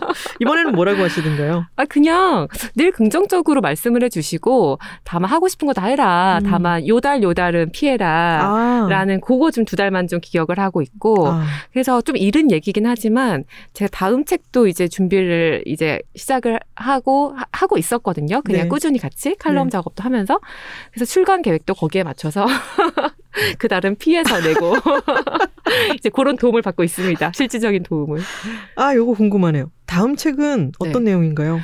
제가 이제 한겨레 칼럼을 아, 직장 네. 생활에 관한 칼럼을 계속 쓰고 있었고 근데 이제 책은 새롭게 아예 다듬어 쓸 거예요. 음, 칼럼 톤이랑 다르니까 네. 네, 직장 생활에 관한 책을 써볼까 합니다. 제가 이제 정말 이제 한 손으로 안 꼽아지더라고요. 13년 차가 됐고, 또 정말 그 중에 7할은 신입사원으로 보냈고, 음, 그리고 제가 한 10년 전에 방, 직장 생활과 지금과 정말 많이 바뀌었잖아요. 네. 드라마틱하게. 네. 그 여러 가지 느낀 점들이 있으니 한번 재밌게 써볼까 하고요. 지금 어, 말하는 사람에서 쓰는 사람이 되었다 이런 얘기를 나눴었는데 네. 그러면은 나중에 나중에 아니라 계속해서 음. 쌓이는 것들을 글로 계속 쓰고 싶다는 마음이 있으세요? 저는 좀 하고 싶은 게 진짜 많은 사람 같아요. 말씀 안 하셔도 알아요. 책에 너무 하고 싶은 게 많아. 그리고 네. 다 하세요. 왜냐하면 그- 소띠라서 또 체력도 좋고 체력 좋으시죠. 제가 아낌없이 살아보는 중입니다잖아요, 제목이. 네. 약간 파괴하며 살아가는 요즘엔 너무 힘들어가지고 아. 그 정도로 막 너무 막 하여튼 열심히 살고 있죠. 예. 책의 말에 따르면 인용을 하셨죠. 네. 프랑스와즈 사강에 네. 나는 나를 파괴할 권리가 있다. 파- 그 권리를 파괴하며. 그 권리를 무소불위로 휘두르면서 살고 계신 거죠 지금. 그래서 새끼리지만 요즘에 아침에 일어나서는 제가 영양제를 절대 안 먹는 사람이었는데 네. 유산균, 콜라겐, 비타민, 프로바이오틱스, 홍삼 아침에 아이고, 일어나자마자 먹습니다. 배부르시겠는데요? 몸을 체, 이렇게 체력을 키우기 위해서 아, 그리고 그때 황선우 작가 네. 만나셨을 때 주신 유산균 아, 저희 너무 잘 먹고 있어요. 유산균 꼭 먹어야 돼요. 네. 아, 근데 원래 질문이 뭐였죠? 뭐 어, 계속해서 책을 쓰시고 아. 싶으시냐? 제가 그래서 저는 이제 책을 쓰고 싶은 마음은 한 진짜 5년 전부터 있었다고 했잖아요. 네. 근데 아직 내가 글을 쓸 수 있는 역량도 부족하고 내 생각이 좀 다듬어지지 않은 면도 있어서 기다렸던 거예요. 조금은 음. 내 스스로 확신이 들 수 있는 때까지. 네. 근데 작년에 이제 정말 책을 쓸 수 있겠다라고 생각을 한 계기가 제가 그 전에 한 달 휴가를 갔다 왔어요. 네. 근데 그때 이메일로 처음으로 제 글을 보내주는 구독 서비스를 한번 해봤었거든요. 음. 무료로 그냥 보내줬어요. 신청한 분들에게 모두에게. 네. 근데 그 작업이 너무 재미있었어요. 음, 그러면서 여행을 가서 하신 거죠? 네, 한달 여행 다니면서 이메일을 글 실시간으로 보내주는 걸 했는데 음. 그러면서 그때 어 내가 돌아가면 정말 책을 쓸 수 있겠다라는 음. 스스로의 생각이 생긴 거예요. 네. 돌아와서 이제 여러 좀 운이 좋게 여러 이제 출판사와 같이 이야기를 나누게 됐는데 그때 제 머릿속에는 한 권도 내지 않은 작가 이제 작가 지망생이 당시에 네 권의 출간 계획이 있었어요. 머릿속에 아. 머릿속에 이미 네 권이 있었다. 네 권의 주제가 네. 있었어요. 한 권 나왔으니까 지금 또 세 권인가요? 세 권이 아니면- 있는데 네. 계속 늘고 있어요. 아, 앞으로 네. 근데 이제 하고 싶은 게 저의 생각만 많으니까. 네. 생각만 근데 이제 그만큼 쓰고 싶은 주제들이 있고 근데 이제 그중 하나가 직장 생활 음. 다음 책은 그렇습니다. 살짝 뭐 나중에 편집 요청하셔도 되는데 네. 다른 아이템 뭔지 좀 말씀해 주셔도 되나요? 그럼요. 아, 너무 별거 아니라 네. 뭐라 이게 약간 떠벌리는 것 같긴 한데 그냥 어떤 그 일만 그러니까 저 이제 일에 관한 두 번째 이야기는 일에 관한 이야기잖아요. 네. 그렇다면 그 다음 책은 일 외적인 이야기일 것 같아요. 어떤 저의 행복을 발견하는 그리고 또 하나는 이제 뭔가 기록에 관한 이야기일 수도 있고 네. 또 하나는 이제 제가 공간을 지금 네. 계약을 했거든요. 네네. 그거 그 제가. 마지막 질문으로 드리려고 했었는데 지금 드리겠습니다. 아, 네. 그 공간을 어, 하고 싶은데 마련하고 싶은데 코로나 상황이라 그게 여의치가 않다 이런 내용이 이 책에는 있는데 최근에 SNS를 통해서 그 공간을 계약을 했다라고 네. 쓰신 걸 봤어요. 그 위치는 어디예요? 대충? 집 근처입니다. 어. 왜냐하면 네. 제가 공간을 이 책에 작년에 아, 내 공간을 갖고 싶다라는 생각을 가지면서 그러니까 저는 그 생각이 있으면 항상 뭔가 시도를 해봐요. 네. 지금 그럼 내가 목표가 할수 있는 게- 생겼으니까. 네, 생겼으니까 그 뭘 할 수 있을까? 근데 내 공간을 갖기에는 일단 이 공간이 정말 내가 활용을 할 수 있는 건지도 확신이 없고 비용적인 부담도 있잖아요. 네. 음. 그래서 쉐어 작업실을 한번 홍대 쪽에 네. 들어가 봤어요. 두 달 정도 계약을 하고 근데 4일인가 나가고 아예 안 나갔어요. 어. 남은 두 달을. 네. 그 이유가 뭘까를 분석해 봤더니 일단 집에서 걸어갈 수 있는 거리가 아닌 거예요. 음. 그러니까 차를 타든 버스를 타든 뭘 타야 되니까 그 이동이 또 번거롭고 네. 쉐어 작업실이니까 뭔가 편하게 안 가게 되더라고요. 음. 뭔가 마음의 준비를 하고 가야 되는 음. 어 다른 사람이 있을 거야. 네. 라는 것 때문에 결국엔 그냥 아 그냥 근처 카페를 가게 되거나 음. 이렇게 되더라고요. 네. 그래서 아 공간은 집이랑 가까워야 되겠구나. 음. 그리고 어쨌든 혼자 공간을 한번 만들어 봐야겠다라는 그때 이제 경험으로 생각을 하게 된 거죠. 네. 그러다가 이것도 약간 저지르게 된 거예요. 네. 할까 말까 다 저지르게 된 게 아까 그 또 주간식에 우리간이 누구냐 해서 엄마라고 했잖아요. 네. 엄마 덕에 저지르게 된 거예요. 네. 정말 공간 계약하기 이틀 이틀 전날 엄마랑 한강 산책을 했어요. 네. 서울에 엄마가 오셔가지고 음. 처음으로 얘기를 꺼냈어요. 광주에 계시던 어머니가 네. 엄마 나 진짜 좀 이 코로나 시대에 공간이 진짜 필요한 것 같아. 음. 집에 있으니까 일도 안 되고 자꾸 누워 있고 잠만 자고 안돼 안 되겠어. 나 공간이 좀 필요해. 했더니 엄마가 어, 왜 그런 게 뭐가 필요해? 라고 하는 게 아니라, 어, 그래? 그럼 엄마랑 같이 한번 알아보자. 되게 되는 거예요. 엄마가 네. 좀 그런 스타일이에요. 엄마 닮으셨거든. 네. 네. 어, 같이 한번 발품 팔아보자. 해서 그 말한 한강 산책 다음날 부동산 열 군데를 돌았어요. 같이. 책에 또 그런 부분이 네. 있잖아요. 어머니 여행 가시면은 뒤로 매는 거 하나, 옆으로 매는 거 하나 꼭 매셔야 되는 부분 크로스백. 분이세요. 네, 맞아요. 근데 아 그럼 같이 씩씩하게 부동산 열 군데를 바로 네. 돌아다니셨군요. 근데 우리에게는 이제 예산이 한정돼 있잖아, 저에게는. 네. 보증금, 일단 간 부동산에서 견적 얼마나 생각을 하세요 하면은 제가 원하는 조건 너무 많죠. 1층이면 좋겠고, 음. 통창이 있으면 좋겠고, 천장 높으면 좋겠고, 근데 못 구하죠. 네. 그런 조건은 제 음. 예산에서. 그래서, 아, 얼마, 얼마에, 월세 얼마인데, 일단은 저는 장사를 할 수가 없어요. 제가 직장에 속해 네. 있으니까 상업 음. 활동을 못 하니까 네. 수익 활동을 못 하잖아요. 네. 그러니까 무조건 이거는 나가는 돈인 거예요. 공간을 음. 만들면 예산은 정말 부담이 안 될 만큼 왜냐 면 매달 나가야 되니까 네. 최소한으로 음. 최소한으로 해서 막 공간을 돌았는데 이거 하나가 만족이 되면 화장실이 없거나 건물에 음. 예를 들어 뭐가 없거나 막 음. 이래요. 너무 좀 어둡거나 네. 그래서 열 군데를 돌다가 좀 아 이날은 오늘은 안 되겠다 하고 엄마 나 너무 힘들어 나 당 떨어졌어 이러면서 집에 가서 밥 먹고 있을게. 네. 엄마는 산책을 좀 더 하겠대요. 엄마는 지치지 않으십니다. 네, 저희 엄마는 좀 잘 많이 걸으시거든요. 씨, 네. 담임 씨, 우리 담임 씨가. 네. 그래서 어, 알았어, 엄마 나 먼저 가 있을게 이러고 왔는데 와서 잤어요. 너무 피곤 낮잠을 좀 잤는데 엄마가 전화가 오는 거예요. 그래서 봤는데 "헉, 여기 너무 좋은 조건이 있다 음. 이러면서 거기가 부동산에 안 내놓은 곳이었어요. 네. 그냥 오며 가며 그 입간판이라고 하나요? 네. 입간판 보고 엄마가 들어가신 거예요. 산책을 하시다 산책을 하다가. 우연히. 근데 진짜 좀 말도 안 되게 좋은 싼 조건에 아 좋은 진짜요? 조건- 네. 오. 그러니까 물론 제가 바라던 걸 다 만족은 못 시키지만 이만한 조건이 없다 음. 싶은 데를 구한 거예요. 네. 그래서 의심을 했어요. 엄마 이거 너무 싸고 너무 조건이 좋은데 의심 이거 해봐야 되는 거 아니야? 뭔가 문제가 있는 거 아니야? 했는데 엄마가 일단 한번 같이 가보자라고 해서 봤는데 진짜 좀 괜찮은 거예요. 음. 공간도 그냥 아담하고 네. 깨끗하고 그래서 만약 혼자였으면 조금 막 의심만 하다가 포기했을 것 같아요. 근데 네. 엄마가 엄마는 엄마가 봐서 괜찮다. 이만한 조건 없다. 음. 이래가지고 그 다음 날 바로 계약을 한 거거든요. 뭔가 사기 같은 거 없이 정말 잘 계획을 하신 그래서 거죠? 제가 엄마에게 조심스럽게 엄마 조금 뭔가 불안해. 한번 저희 엄마가 또 발이 넓으셔가지고 항상 그 친구가 잘 돼요. 네.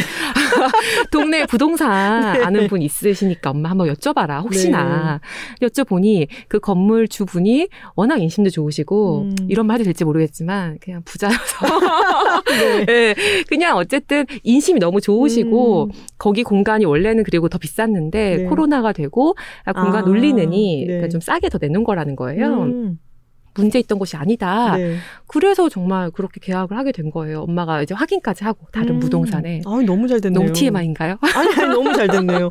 그러면 그 네. 공간을 지금 일단은 어떻게 써보고 싶으세요? 그래서 1차적으로는 어, 일단 제 그냥 정말 루틴한 작업실로 써보고 싶어요. 그것부터 음. 시작을 해서 하고 싶은 것들은 많이 있지만 일단은 퇴근을 하면 음, 좀 그러게 되더라고요. 제가 잠을 많이 밤에 많이 못 자니까 네. 낮잠부터 일단 자고 보는데 음. 너무 많이 잘 때가 있어요. 한 번씩 네. 몰아서 좀 그러고 나면 하루를 좀 효율적으로 못 쓰는 경우도 있고 작업실로 가서 일부러 침대를 안 샀어요. 그래서 네. 침대 안 사고 그냥 그 약간 리클라이너 정도 네. 잠깐 쪽잠만 잘 수 있게 음. 한 다음에 저의 작업 루틴은 그럴 수 네. 있어요. 그렇게 해서 일단 글 쓰는 거, 영상 작업도 하고 집에서는 또 배경 때문에 영상도 많이 못 찍었는데 네. 제 영상 작업도 좀 하면서 조금 코로나 상황이 나아지면 좀 사람들을 초대해서 뭔가를 해보고 싶은 마음이 있어요. 아. 네, 그런 여러 계획들을 세우고 있습니다. 지금 떠오르는 나의 우르기안을 한 명만 말한다면에서 우르기안이라고 하는 말은 네. 어, 영화 다시 태어나도 우리에 나오는 앙뚜아 우르기안이라고 하는 캐릭터에서 나온 맞아요. 말이었고 나를 아주 든든하게 만들어주는 음, 존재인 음, 거죠. 동행하고 네. 내 힘든 길을 같이 가주는 음, 그분이 음, 엄마다라고 대답을 하셨는데 정말 그러네요. 진짜 맞아요. 네. 그러니까 어, 좋은 동료는 너무 많아요. 네. 그분 한 분 한 분이 다 사실 저에게는 우리간이고 김하나 작가님도 저에게 우리간이에요. 네. 저에게 영감을 주고 용기를 주고 사인도 만들어주고. 아 진짜로 진짜로 제가 이 안경 사인이 다 또 책길로 세 가지 잠깐 네. 그럼요, 되나요? 저희가 예전에 망원동에서 호프집에서 한번 뵀었잖아요. 네, 장수연 PD님 네. 주선을 하셔가지고 아 진짜 그 역사적인 날이었습니다. 네, 네. 진짜 영광의 날이었고 황선우 작가랑 저랑 맞아요. 네, 네. 그러면서 제가 무슨 얘기 를 하다가 아 저는 사인이 없다. 음. 진짜 저는 평생을 방송 일을 하면서도 사인 요청을 가끔 받으면서도 사인이 없어가지고 네. 동그라미 몇 개 하는 게 저희 사인이었어요. 음. 식당에 가서 사인할 때도. 근데 김하나 작가님이 딱 그 약간 스- 약간 좀 취하죠. 네. 살짝 취하신 약간이었을까요? 상태에서 어, 약간 상태에서 그 호프집 휴지에다가 펜을 꺼내가지고 딱 보여주시는 거예요. 안경을 딱 그려서 이 시그니처를 만들어라. 네. 근데 이게 아 이거 진짜 이거다 싶은 거예요. 네. 그래가지고 그때부터 저희 사인이 탄생을 했죠. 김하나 작가님 덕분에. 이번 책에서부터 쓰실 거라고 하셨는데 썼어요. 어, 정말. 책에다가 이렇게 그쵸 그쵸 그쵸. 네. 네. 제 덕분에 사인이 탄생했다고 써서 주셨습니다. 정말 작가님 덕분이에요. 저는 근데 네. 소- 살짝 고백해도 되나요? 그럼요. 이게 사실 예전에 제 친구가 쓰던 사인인데요. 아, 진- 안경 사인이요? 안경을 이렇게 쓱쓱 오. 그려가지고 안경 모양은 좀 다르긴 해요. 근데 그 친구가 어느 순간부터 렌즈를 끼기 시작하면서 아. 안경 사인을 더 이상 안 쓰더라고요. 어, 그래서 감사합니다. 제가 술이 취한 김에 어 이거 어때요라고 했는데 아 친구한테 허락을 받아야겠다 생각을 했어요. 바로 제가 허락을 받도록 아, 하겠습니다. 근데 진짜 작가님 덕분에 사인도 생기고 그냥 작가님의 존재가 진짜 우- 아까 우리가 얘기했잖아요. 우리가 저희가. 네. 진짜 우리간이고 어 그런 영감을 주고 용기를 주는 분이 다 우리간이지만 저에게 최고의 우리간은 엄마라는 생각이 드는 게 음, 엄마에게는 제가 제일 좋아하는 글도 이 책에서 저는 개인적으로 할머니 엄마 그리고 아, 나라는 네. 글이에요. 서로를 짜내하는. 네. 그냥 그런 것 같아요. 엄마 옛날에 혼자 있는 걸 되게 좋아했어요. 저는 혼자 네. 있는 걸 좋아하고 엄마가 옆에 있으면 좀 귀찮아하는 스타일이었어요. 음. 근데 지금은 엄마랑 뭘 함께 하는 게 되게 좋아졌어요. 음. 그 이유가 엄마가 나를 되게 옛날엔 날 이해 못할 거라고 생각했는데 네. 지금은 되게 서로를 이해하기 노력을 하는 관계가 됐고 음. 되게 서로 엄마도 저에게 용기를 주고 저도 엄마한테 용기를 주고 좀 그런 되게 좋은 관계가 돼가는 것 같아요. 음. 나이가 들수록 서로. 아, 너무 네. 좋네요. 음. 근데 궁금한 게 있습니다. 네.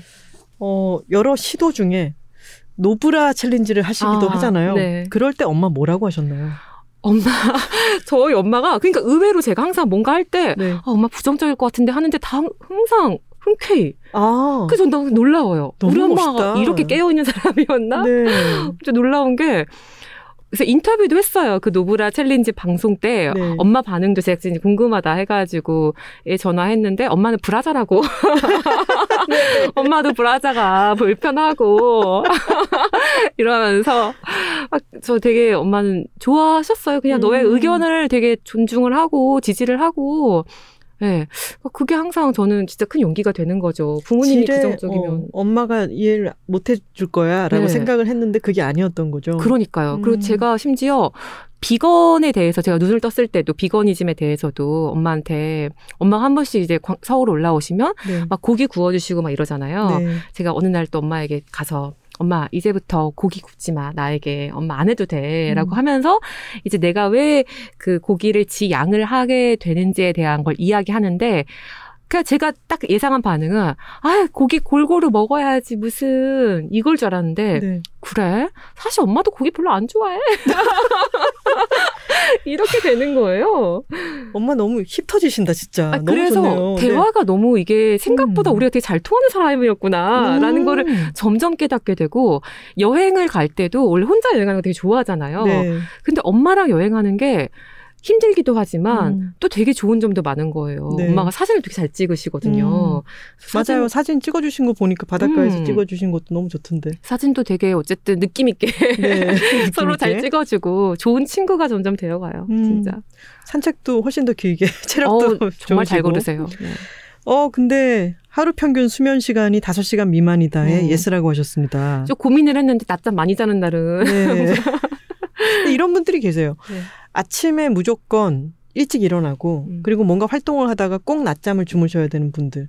근데 그것도 체질상 또 다 다를 테니까 저희 어 스태프 중에 잠 전도사님께서는 8시간까지 몰아서 통잠을 자야 된다라고 와. 그게 정말 중요하다라고 하시는데 와. 약간 염두에 두시면 좋을 것 같아요. 어, 진짜 저도 꿈꾸는 저 수면 사이클인데 네. 저는 일단은 아침 방송을 하잖아요. 네. 그것도 크죠. 음, 더 자고 싶어도 강제로 일어나야 되는. 네. 그러면 그만큼 일찍 자면 길게 잘 수 있는데 음. 밤 시간이 또 아깝죠. 안 돼요. 예. 밤에 할 수 있는 게 있고 그래서 저는 하루에 두 번을 이제 낮잠 전과 낮잠 후의 삶이다. 어, 네. 라고 생각을 하고 어제도 4시간쯤 잤네요. 음, 네. 아이고. 근데 오늘은 녹음 녹음을 하고 치과를 가야 돼서 낮잠을 못 자는 날. 아, 그렇군요. 최근 읽은 책들 중에서 가장 좋았던 한 권은 예, 명랑한 은둔자라고 하셨고, 네. 그 다음에 아주 급하게 말하기를 말하기라고 덧붙여 주셨는데, 네. 어, 감사드리고요. 아. 캐롤라인 넵의 책이네요. 네. 김명남 번역가님이 번역하신 이 책도 참 재밌게 저도 읽었습니다. 음. 그렇다면은 책 읽는 시간은 보통 언제예요? 어, 저는 책도 워낙 많이 잠들기 읽으시잖아요. 그쵸. 옛날에 근데 제가 지금은 이제 북튜브를 하고 있거든요. 네. 뭔가 마음의 양식당이나 북튜브를 하면서 이제는 약간 의무적으로 읽게 되는 책들은 있죠. 네. 제가 선정을 하고 이 책을 잘 전달을 해야 되니까 음. 한 달에 적어도 네 권은 정말 좀 정독을 해서 음. 읽는 편인데 원래 이 북튜브를 하기 전에도 책을 읽는 게 그러니까 저는 정말 좀 피로해서 읽는 것 같아요. 네. 책을 읽어야 막 이상하게 막 살다가 불안해지고 이상하게 혼란스럽고 어디 기댈 데도 없을 때 딱 책을 읽었는데 너무나 위안이 되는 혹은 너무나 어떤 방향성을 제시해주는 책을 만나면 진짜 행복하잖아요. 네, 그렇죠. 모든 고민이 녹아 진짜 없어지잖아요. 음. 그게 너무 좋아서 책을 그래서 저는 읽는 것 같아요. 음. 근데 책을 읽는 시간은 잠들기 전에 네. 한 30분 정도 그냥 밑줄 그으면서 음. 읽고 이런 걸 되게 좋아하는 것 같아요. 가장 애정하는 유튜브 채널은에서 땅끄부부 채널을 말씀해 주셨습니다. 아니, 되게 많은데 요즘에 인- 보는 채널이 보면서 이름이- 운동도 많이 하세요? 어 제가 그 올해 새해 계획 1번이요 건강 챙기기였거든요. 음. 그러니까 진짜 좀 몸을 갈아서 너무 작년에 이것저것 했다 보니까 많이 쇠약해졌어요. 음, 안에서- 잠을 8시간 이상 뭐 주무셔야 됩니다. 네. 그래서 아 홈트를 해 봐야겠다 음. 해서 찾아보다가 땅끝 부부를 발견을 했는데 네. 땅끝 부부 채널이 좋았던 이유가 무리하지 않더라고요. 음. 어 힘든데 싶을 때 끝나요. 그래서 너무 좋아서 홈트계의 신이시잖아요. 네. 이 분들이. 몰랐거든요. 음. 근데 그 홈트도 오래 가진 못했어요. 아. 지금 신년 계획 네. 몇 가지예요? 아까 1번이라고 하셨는데 네. 몇 가지 정도 있어요? 1번은 일단 건강 네. 챙기기인 거 같- 건강 챙기고 두 번째는 원래는 그냥 올해 세우고 있는 글 쓰는 거 네. 책 작업이었는데 이제 공간이 생겼잖아요. 네. 그러니까 공간을 잘 꾸려보는 거, 음. 재밌게 꾸려보는 거 음. 그런 게 이제 또 두 번째 계획이 됐고 세 번째는 이제- 그 공간 안에서 작업을 하는 거죠. 음, 그또 하나 좀 계획이 생겼어요. 뭔가요? 주식 공부를 해보고 싶어요. 아, 많다 이미. 아, 주식을 네. 진짜 저는 좀 그런 관리를 좀 잘 해야 되는데 음. 그것에 대한 필요성이나 어떤 투자나 이런 것들을 알고는 있지만 일단 할지 안 할지를 정하려고 해도 알아야 되잖아요. 공부를 네. 해야 되는데 공부를 한 경험이 없어가지고 음, 한번 책도 좀 읽고 해봐야겠다. 이게 내가 해볼 만한 해볼 만한 일인지 주식도 공부하시나요? 아니요. 저는 약간 통장에 돈을 넣어놓고 그 돈이 영이, 영원히 될 그쵸, 때까지 맞아요, 가만히 맞아요. 이제 보고 맞아요. 있는 타입입니다. 네. 맞아요. 불안해하지 않는다고 하셨잖아요. 그게 잘, 잘 불안해하지 않는 타입이에요. 그러니까요. 네, 이상하게. 그 진짜 사주에 나와 있대요. 아, 그게 좋은 네. 거죠? 두 가지 질문이 이어지는 것 같은데, 네. 음, 다시 대학생으로 돌아간다면 아나운서를 꿈꿀까에 no라고 하셨습니다. 아, 인생에 한 번으로 족한 것 같고 음, 아나운서라는 직업이 네. 제가 엊그제도 무슨 인터뷰를 하면서 그분이 본인 딸이 있는데 그냥 부모의 마음으로는 아나운서를 해도 좋겠다. 네.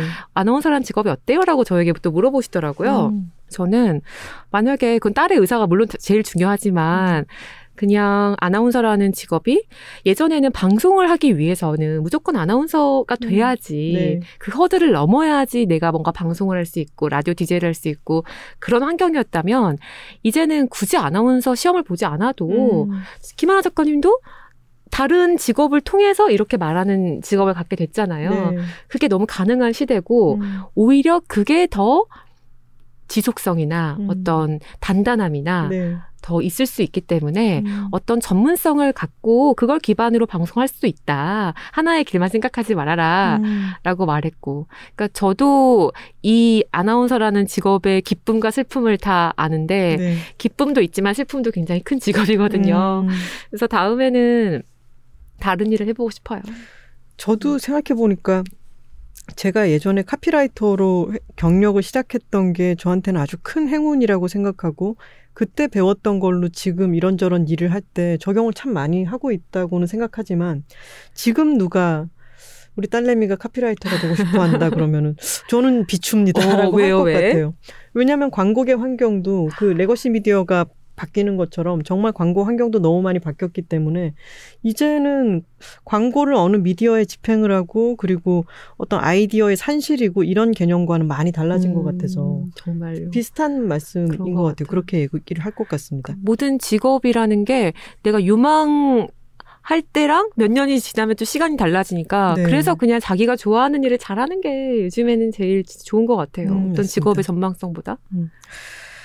아나운서 지망생이 아나운서 아카데미에 꼭 가야 할까요? 라고 묻는다면 나의 대답은 노인데 이것은 아나운서 자체를 일단 네. 어, 별로 추천하지 않는 아, 것처럼 네. 네. 그래서라기보다 음. 이건 진짜 좀, 그때 좀 고민을 했어요. 네. 그냥 저는 아카데미 다녔기 때문에 네. 어 아카데미 다녀놓고 지는 왜 나는 못 다니게 이럴 수도 있잖아요. 네. 근데 음, 그러니까 아카데미를 다녀서 도움을 받는 경우도 있어요. 너무 저는 다녔던 이유가 주변에 도움을 구할 곳이 음, 없는 거예요. 네. 그 당시만 해도 뭐 유튜브가 있었던 것도 아니고, 음. 근데 주변에 방송국 관련된 아는 사람이 있는 것도 아니고, 그러니까 도움을 뭐란가라도 받기 위해서 다니기 시작했는데, 네. 사실 요즘에는 그게 아니어도 스피치나 어떤 그런 것들을 접할 수 있는 영상이나 이런 것들도 많이 생겼고, 음. 아카데미를 다니면 오히려 되게 진짜 틀에 갇히는 것들도 있거든요. 아, 그래서 조금 오히려 실전 경험을 많이 쌓고 그게 더 도움이 되지 않을까. 음. 음. 나에 대한 대중의 오해 중에 바로 잡고 싶은 것이 있다에 yes라고 하셨습니다. 네. 뭔가요? 많이 있는데. 근데 이 오해라는 게요. 네. 아, 그러니까 악플과 관련된 거겠죠, 음. 아무래도. 근데 어느 순간에는, 음, 처음에 어떤 악플을 경험했을 때 답답했어요. 화가 나기도 하고, 당연히. 네. 어, 왜, 당연히 어떤 악플을 다는 근원이 뭐냐면, 짤 같은 거 있잖아요. 네. 어떤 짤을 좀 악의적으로 만들거나 음. 막 그런 게 좀 돌기도 하고 혹은 어떤 부분을 발췌만 해가지고 그걸 누군가 영상으로 만들어서 음. 막 하기도 하고 막 이런 것들에 대해서 좀 화가 나죠. 어 이거 진짜 네. 이거 되게 사실이 아니거나 네. 이거 되게 잘못된 건데 그냥 그 안에서 이걸 가지고 또 재생산을 하고 그걸 가지고 와서 악플을 달고 막 이런 것들 있잖아요. 네. 사실 그런 것들을 되게 바로잡고 싶은 마음은 뭐 당연히 있지만 음. 근데 이제 뭐 약간 그거를 너무 신경을 쓰지 않기로 음, 했어요. 음. 네. 앞으로 계속 나아가야죠. 음, 맞아요. 네. 그래서 내 색깔 잃지 말아라. 어, 맞아요. 그 말이 그런 여러 시점에서 네. 해주신 말이었고 음. 그래서 지금은 지금도 보면 약간 눈살이 찌푸려지긴 하지만 네. 예전만큼의 어떤 그런 건 없어요. 음. 막 스트레스가 너무 심할 때 이런 건 별로 없어요. 음. 그냥 아 그래? 아, 뭐 그냥 그래 놀아라. 에, 그렇게 살아라. 뭐 이런 생각이 드는 거고. 네. 그리고 그렇게 뭐 자기 목소리를 내는 여자들이 있음으로 인해 가지고 그 목소리를 내면 당연히 악플이 따라 붙더라고요. 저도 악플 많이 받고. 김하은 네. 작가님도요. 네. 그럼 그건 그냥 말을 했다 하면은 네. 악플이 달리기 때문에 음. 여자들은 그냥 가만히 있으면은 사실 악플도 없겠죠. 하지만 목소리를 내는 것에 따르는 반대급부라고 생각하고 훨씬 더 어, 애정 같은 것들도 많이 생기고 맞아요. 응원하는 마음은 훨씬 더 크게 생기니까 그것을 서로 목소리를 내면서 확인하고 서로에게 앙뚜와 우리간이 아, 돼주면 좋을 것 같습니다. 맞습니다. 그리고 저는 책에서 참 너무 좋았던 표현이 뭐였냐면은 우아함에 대한 표현이었습니다. 어떤 사람들 여기 이렇게 표현하셨어요. 애써 사람을 가리거나 골라 사귄 것도 아닌데 어느 날 보니 주변에 이상한 사람들이 모여 있다는 걸 알아차렸다. 어떤 이상한 사람들이었을까요? 이상한 사람들. 네. 어, 그 제가 이상한 사람들을 우아한 사람으로 표현을 한 거잖아요. 네. 그러니까 제가 주로 많이 들었던 거는 어, 이런 일을 해야 연봉이 높고, 이런 음. 일을 해야 성공을 하고, 이런 일을 해야 더 주목을 받고, 네. 그런 게 너무 되게 환경적으로 되게 다양, 많았던 것 같아요. 음, 근데 우리가 이게 나눈 것처럼 어떤 목소리를 내는 사람들, 네. 그래서 그걸 한다고 부유해지거나, 예를 음. 들어, 그걸 한다고 해서 막, 뭐, 좋아지는 점도 있지만, 감당해야 될 것들도 생기는데, 네. 그럼에도 불구하고 자기 길을 나아가는 사람들이 있어요. 그런 네. 영화를 만들거나, 음, 큰 돈이 되지 않는 영화. 하지만 너무나 필요한 메시지를 담은 영화. 어떤 책을 쓰는 사람.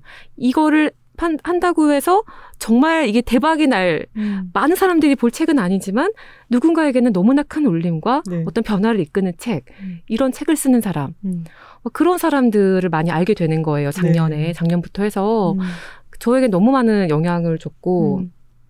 진짜 그래요. 인간관계가 많이 바뀌었어요. 아, 제 주변 사람들이. 음, 그쵸. 그, 정말 공부도 잘하셨고, 노력해가지고 엄청난 경쟁률을 뚫고, 탄탄한 회사, 누구나 아는 회사에 들어갔을 때는 엘리트 중에 엘리트죠, 사실. 근데 그 같은 목표를 지향하면서 가, 가서 만나게 된 사람들보다 그런 이상한 사람들이 이제 옆에 있을 때, 아, 또 이 사람들이 참 매력이 있구나라고 느끼게 되는 것. 거기에 이렇게 표현하셨어요. 비주류, 다양성이라는 수식어로 불리는 그들이 나는 왜 그리 좋을까? 나는 그들이 가진 힘에 끌린다. 우아함을 가진 사람들에게는 스스로를 지켜내는 힘이 있다. 라고 쓰셨습니다. 그 말인 것 같아요. 아, 너무 멋지네요. 우아함은 스스로를 지켜내는 것이다. 근데 그러려면은 자기 자신에 대해서도 잘 알아야 되고 남들 눈을 신경 쓰느라고 거기에 맞추기보다는 말씀하신 것처럼 선택받기보다는 내가 선택을 해 나가면서 내 삶을 일구어 나가는 그런 맞아요. 우아함이 거기 있는 거죠. 맞아요. 그래서 예를 들어 뭐 누군가는 이 시기에 꼭 취업을 해야 된다. 저도 저도 되게 그랬거든요. 항상 네. 취업을 안 하면 어떡하지? 앞으로 내가 어떻게 살아가지? 라는 불안함으로 20대를 되게 보냈어요. 네. 저의 20대는 그랬는데 요즘에 어떤 20대들을 보면 그런 거에 크게 연연하지 않고 자기 음. 길을 가는 사람들이 있어요. 네.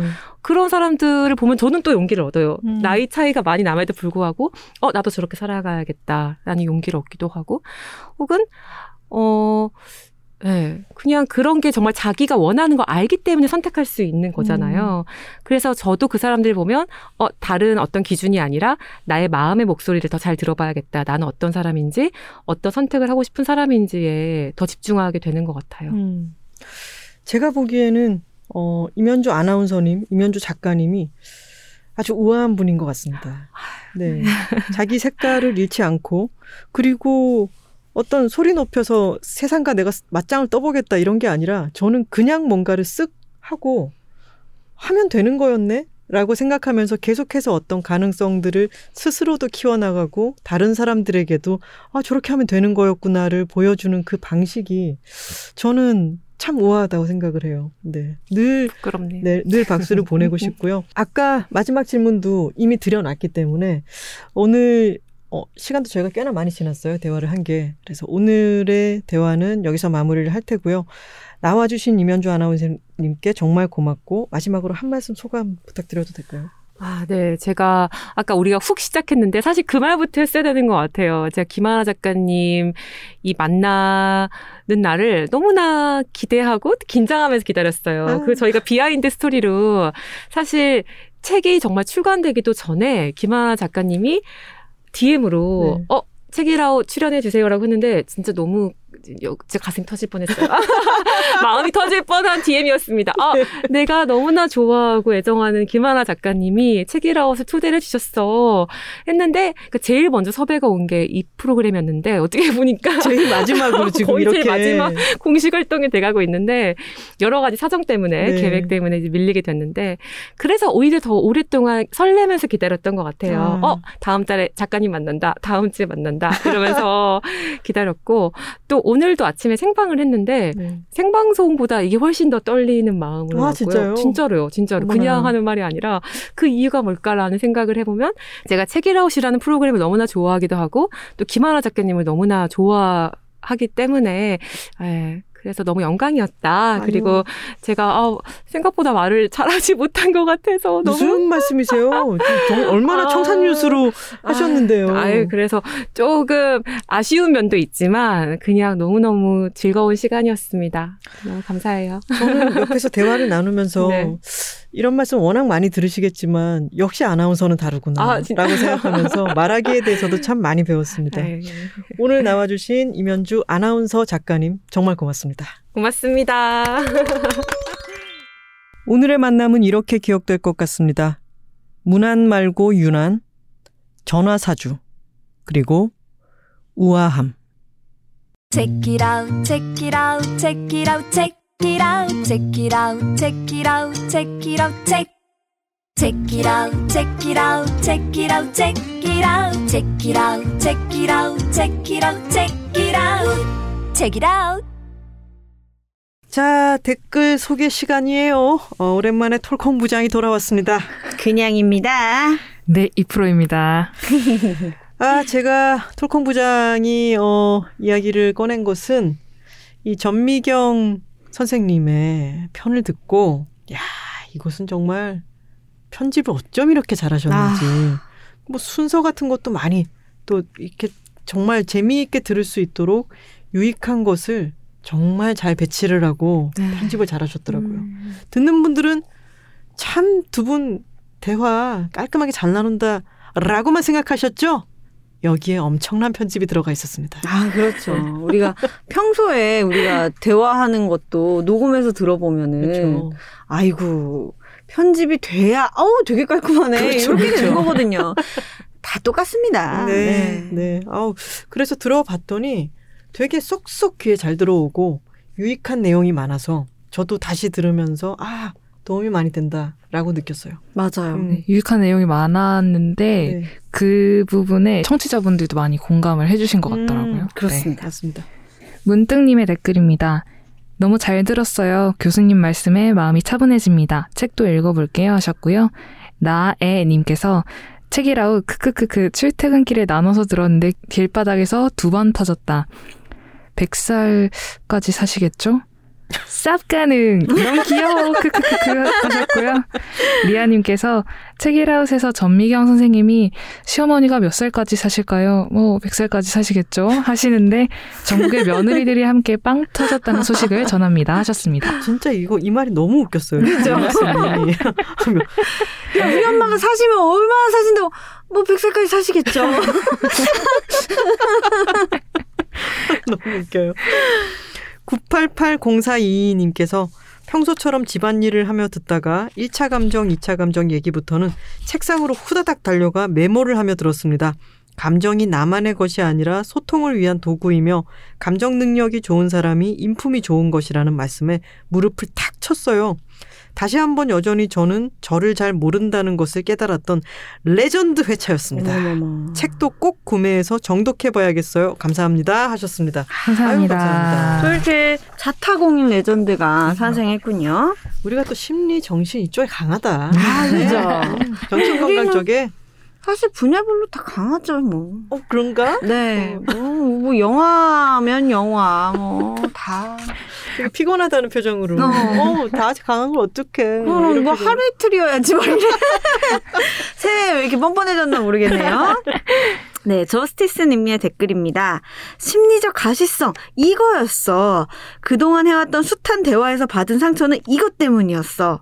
구구절절 옳은 말 좋은 말 유유유유 역시 책이라우시야 유유유유 오늘도 결국 책 주문함. 전미경님의 꼰대의 정의. 세계관이 경직된 사람으로 절대 깨지지 않음. BBC에서 정의한 꼰대. 자기 말만 옳다고 생각하는 한국의 나이 많은 사람들. 하하하 하고 남겨주셨어요. 구구절절 옳은 말 좋은 말 해주셨는데 정말 구구절절 옳은 말 좋은 말만 남겨주셔서 그렇습니다. 아, 우리 맞아요. 편집팀이 아, 아유, 네, 아닙니다. 얘기를 하다 네. 보면은 얘기가 산으로 가거나 주제에서 벗어난 얘기도 참 많이 하게 그럼요. 되거든요. 대화라는 게 그렇지 않습니까? 그렇습니다. 아, 정말 정리를 잘 해주셨어요. 유익한 내용을 뽑을 게 많은 방송이었습니다. 네. 헬님께서 지금 마음이 허해서 그런가 들으면서 상담받는 듯한 기분. 조금 중략하고요. 불안은 나와 맞지 않는 옷을 입을 때 발현된다고. 생각해보니까 나와 맞지 않는 걸 분명히 아는데 그걸 반드시 해야 한다고 생각했을 때 진짜 불안하고 힘겨운 것 같음. 나 진짜 나랑 맞는 걸 찾아가야 할 것 같아. 진짜로 점점점 크크크 유까지 해주셨고요. 나 자신을 바꿔서 안 맞는 틀에 우겨놓지 말고 내게 맞는 환경을 만들고 개발해야 하는. 나는 원하는 거라면 근성이 99.9 발휘되니까. 저는 난초입니다. 맞는 걸 찾아야 합니다. 나는. 가로 열고 갑자기 고백 가로 닫고 해주셨네요. 근데 내 성향을 알게 해주시니까 나중에 또 들어야지 자꾸 생각나네 하셨습니다. 아, 근데 정말 헬님의 모놀로그 아닙니까? 네. 전개가 시간에 이렇게 따라 있구나. 흐름에 맞게. 네, 의식과 감정과 생각이 어떻게 흘러가는지 다 알 것 같아요. 맞아요. 이거 한 5분짜리로 만들 수도 있을 것 같아. 나 진짜 나랑 맞는 걸 찾아가야 할 것 같아. 진짜로. 크크크크크크. 거. 거기다 방송 들으면서 그래 난 난초야 이렇게 시간의 흐름에 따라 되게 공감이 돼요. 네, 이 난초 부분에 공감해 주신 분들이 많으셨던 것 같아요. 아. 네. 어, 이번 아이디는 이렇게 어려운 듯 하지만 그렇지 않아요. 네, 그렇네요. AH로 시작하지만 아무개 아무개 아무개 님께서 오늘 아침에 일하면서 책이라웃을 들었는데 공을 던져라. 그 부분 듣고 진짜 순간 하던 일을 멈췄다. 나는 던지지도 못하고 그렇다고 내가 해결하지도 못하는 사람인데 내 몫을 하고 공을 던진 뒤엔 그 사람 몫이라는 것. 아, 그래. 사서 걱정하는 사람들이요. 책이라웃 듣자. 장기 집권 이장님 썰 듣다가 빵 터졌고 웃은 뒤에는 큰 깨달음을 얻었다. 아, 그래. 내가 뭐 그렇게 위대한 사람이 되겠다고 이렇게 불안해하는가. 내가 어떤 자리에서 무슨 일을 하더라도 인품이 좋아야 한다 역시. 로 결론. 책도 너무 궁금해서 이북으로 주문했다. 라고 아무개님께서 말씀하셨습니다. 공을 던져라 아무개 아, 닉네임 너무 느낌 있어요. 웃겨요. 아무개 뭐, 뭐 뭐죠? Throw your ball 뭐 이렇게 되나요?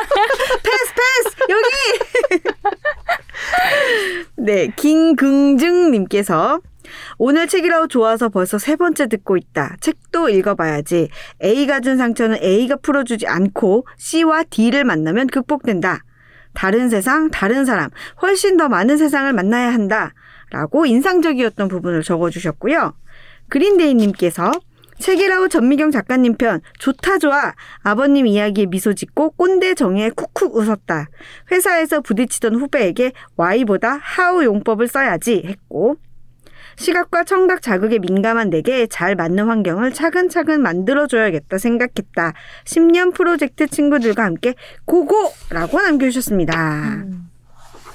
진짜 아니, 우리 음. 이번에도 깨알같이 내용을 정리해 주셨네요. 청취자분들이. 지금 마지막 댓글 들으시면 요, 요약 정리가 이제 확실하게 된 겁니다. 그렇습니다. 네. 무슨 얘기 했는지가 쏙쏙 다시. 어, 맞아요. 꼭 회차마다 이렇게 그 쪽집게 선생님처럼 정리해 주시는 댓글들이 꼭 있는 것 같아요. 맞아요. 그렇습니다. 네.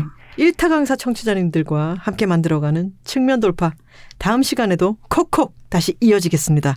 매주 목요일과 금요일 알람 맞춰주세요. Check it out, check it out, check it out, check it out, check it out, check it out, check it out, check. Check it out, check it out, check it out, check it out, check it out, check it out, check it out, check it out, check it out.